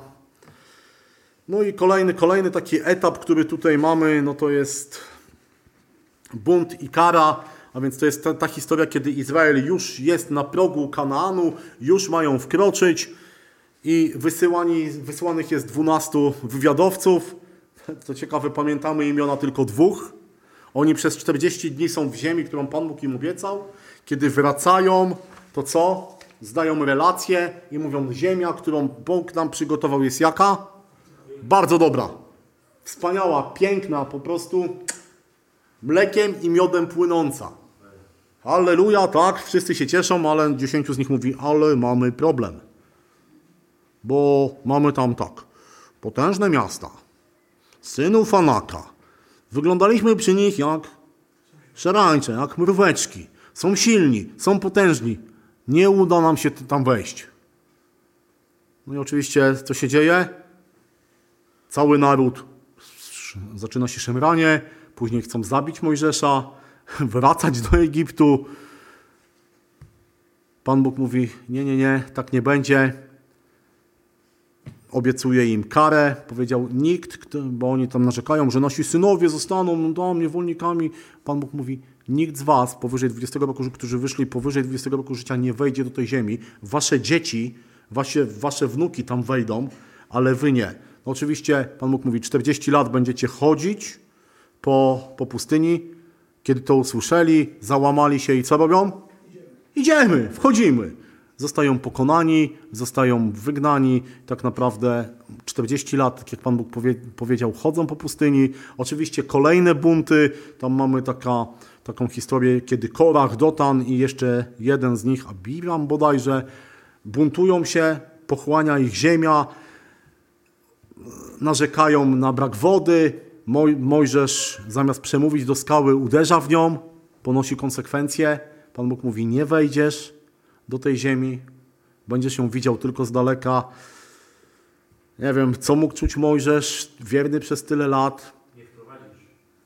Znaczy, no nie wprowadzisz i nie wejdziesz, tak? Bo też nie wszedł. Ale to też pokazuje nam, że no z Bogiem nie można sobie pozwolić nawet na chwilę, na chwilę jakby odejścia, tak? Trzeba być, trzeba być po prostu wiernym Bogu. Nie wchodzi do Kanaanu, mają problem z Edomem, tak? Edomici mówią, nie pozwolimy, oni przychodzą, mówią, przejdziemy, nie dotkniemy niczego, zapłacimy. Edom mówi, co? Wojna, nie pozwalamy. Co ciekawe, Edomici też, jakby nie było, rodzina, tak? Bo to też pochodzili od Ezawa, ale co? To był naród, który ciągle, ciągle jakby wy, występował przeciwko Izraelowi. Kiedy upadała Jerozolima, w wojskach babilońskich znajdowali się Edomici. Jeden z proroków, bodajże chyba Nahum albo Ab, Abdiasz, prorokuje przeciwko nim. To był naród, prawda, który bardzo, bardzo nienawidził Izraelitów. Co ciekawe, Herod był Edomitą później. Dalej śmierć Heroda, przepraszam, śmierć Arona, wąż miedziany, czyli znowu ta historia, kiedy oni narzekają, Pan Bóg zsyła węże, kiedy wołają o pomoc, to Pan Bóg mówi, kto z was do Mojżesza postaw węża, który będzie z miedzi, kto na niego spojrzy, to będzie żył. Co mówi, co mówi Boże Słowo w Nowym Testamencie? Jak Mojżesz wywyższył, tak, wyższony Syn Człowieczy, tak? Znowu można powiedzieć, wąż jest typem Chrystusa. Co ciekawe, w późniejszych czasach ten wąż był czczony przez Izraelitów jako Bóg. Umiera Aaron, Jozue zostaje wyznaczony jako następca Mojżesza. Zaczynają się pierwsze walki, pokonują y, Oga i Sychona, czyli dwóch królów takich, y, którzy są królami amorejskimi. Jest historia Balama i Bila, Bila, Balaka i Bilaama, czyli król Moabu, który wy, zatrudnia proroka. Bardzo ciekawa postać ten Bilam, bo tak naprawdę z jednej strony prorok Boży, do którego Bóg przemawiał, z drugiej strony człowiek, który Boga miał yy, w pewnym momencie no, wybrał, wybrał yy, pieniądze i, niż, niż Boga. To też pokazuje, że prawda, Pan Bóg do, mówi do ludzi, a człowiek może wybrać, może Boga odrzucić. Bilam zamiast przeklinać, można powiedzieć, błogosławił, tak? Można powiedzieć, no to w sumie dobrze, no ale wiecie, później było coś takiego. Izrael sprzągnął się z Balem Peorem, wtedy Pan rozgniewał się na Izraela, lecz mam Ci nieco za złe, mianowicie, że są tacy, którzy trzymają się nauki Bilaama. Balak i Bilam, ten Bilam, ten prorok spowodował to, że dał taką radę królowi Moabu, że po co będzie z nimi walczył? Zacznie się z nimi integrować, tak? I Moabitki zapraszały Izraelitów na uczty ku swoim bogom. No to co? Ten kult Jachwy taki surowy, tutaj taki, taki fajny. I było odstępstwo, były, były wielkie problemy. Mojżesz umiera, Jozue jego następcą. Ja poproszę 16 slajd. Dobrze, tutaj mamy właśnie już tę sytuację, kiedy jest czas podboju, ale to myślę, że na dzisiaj nam wystarczy.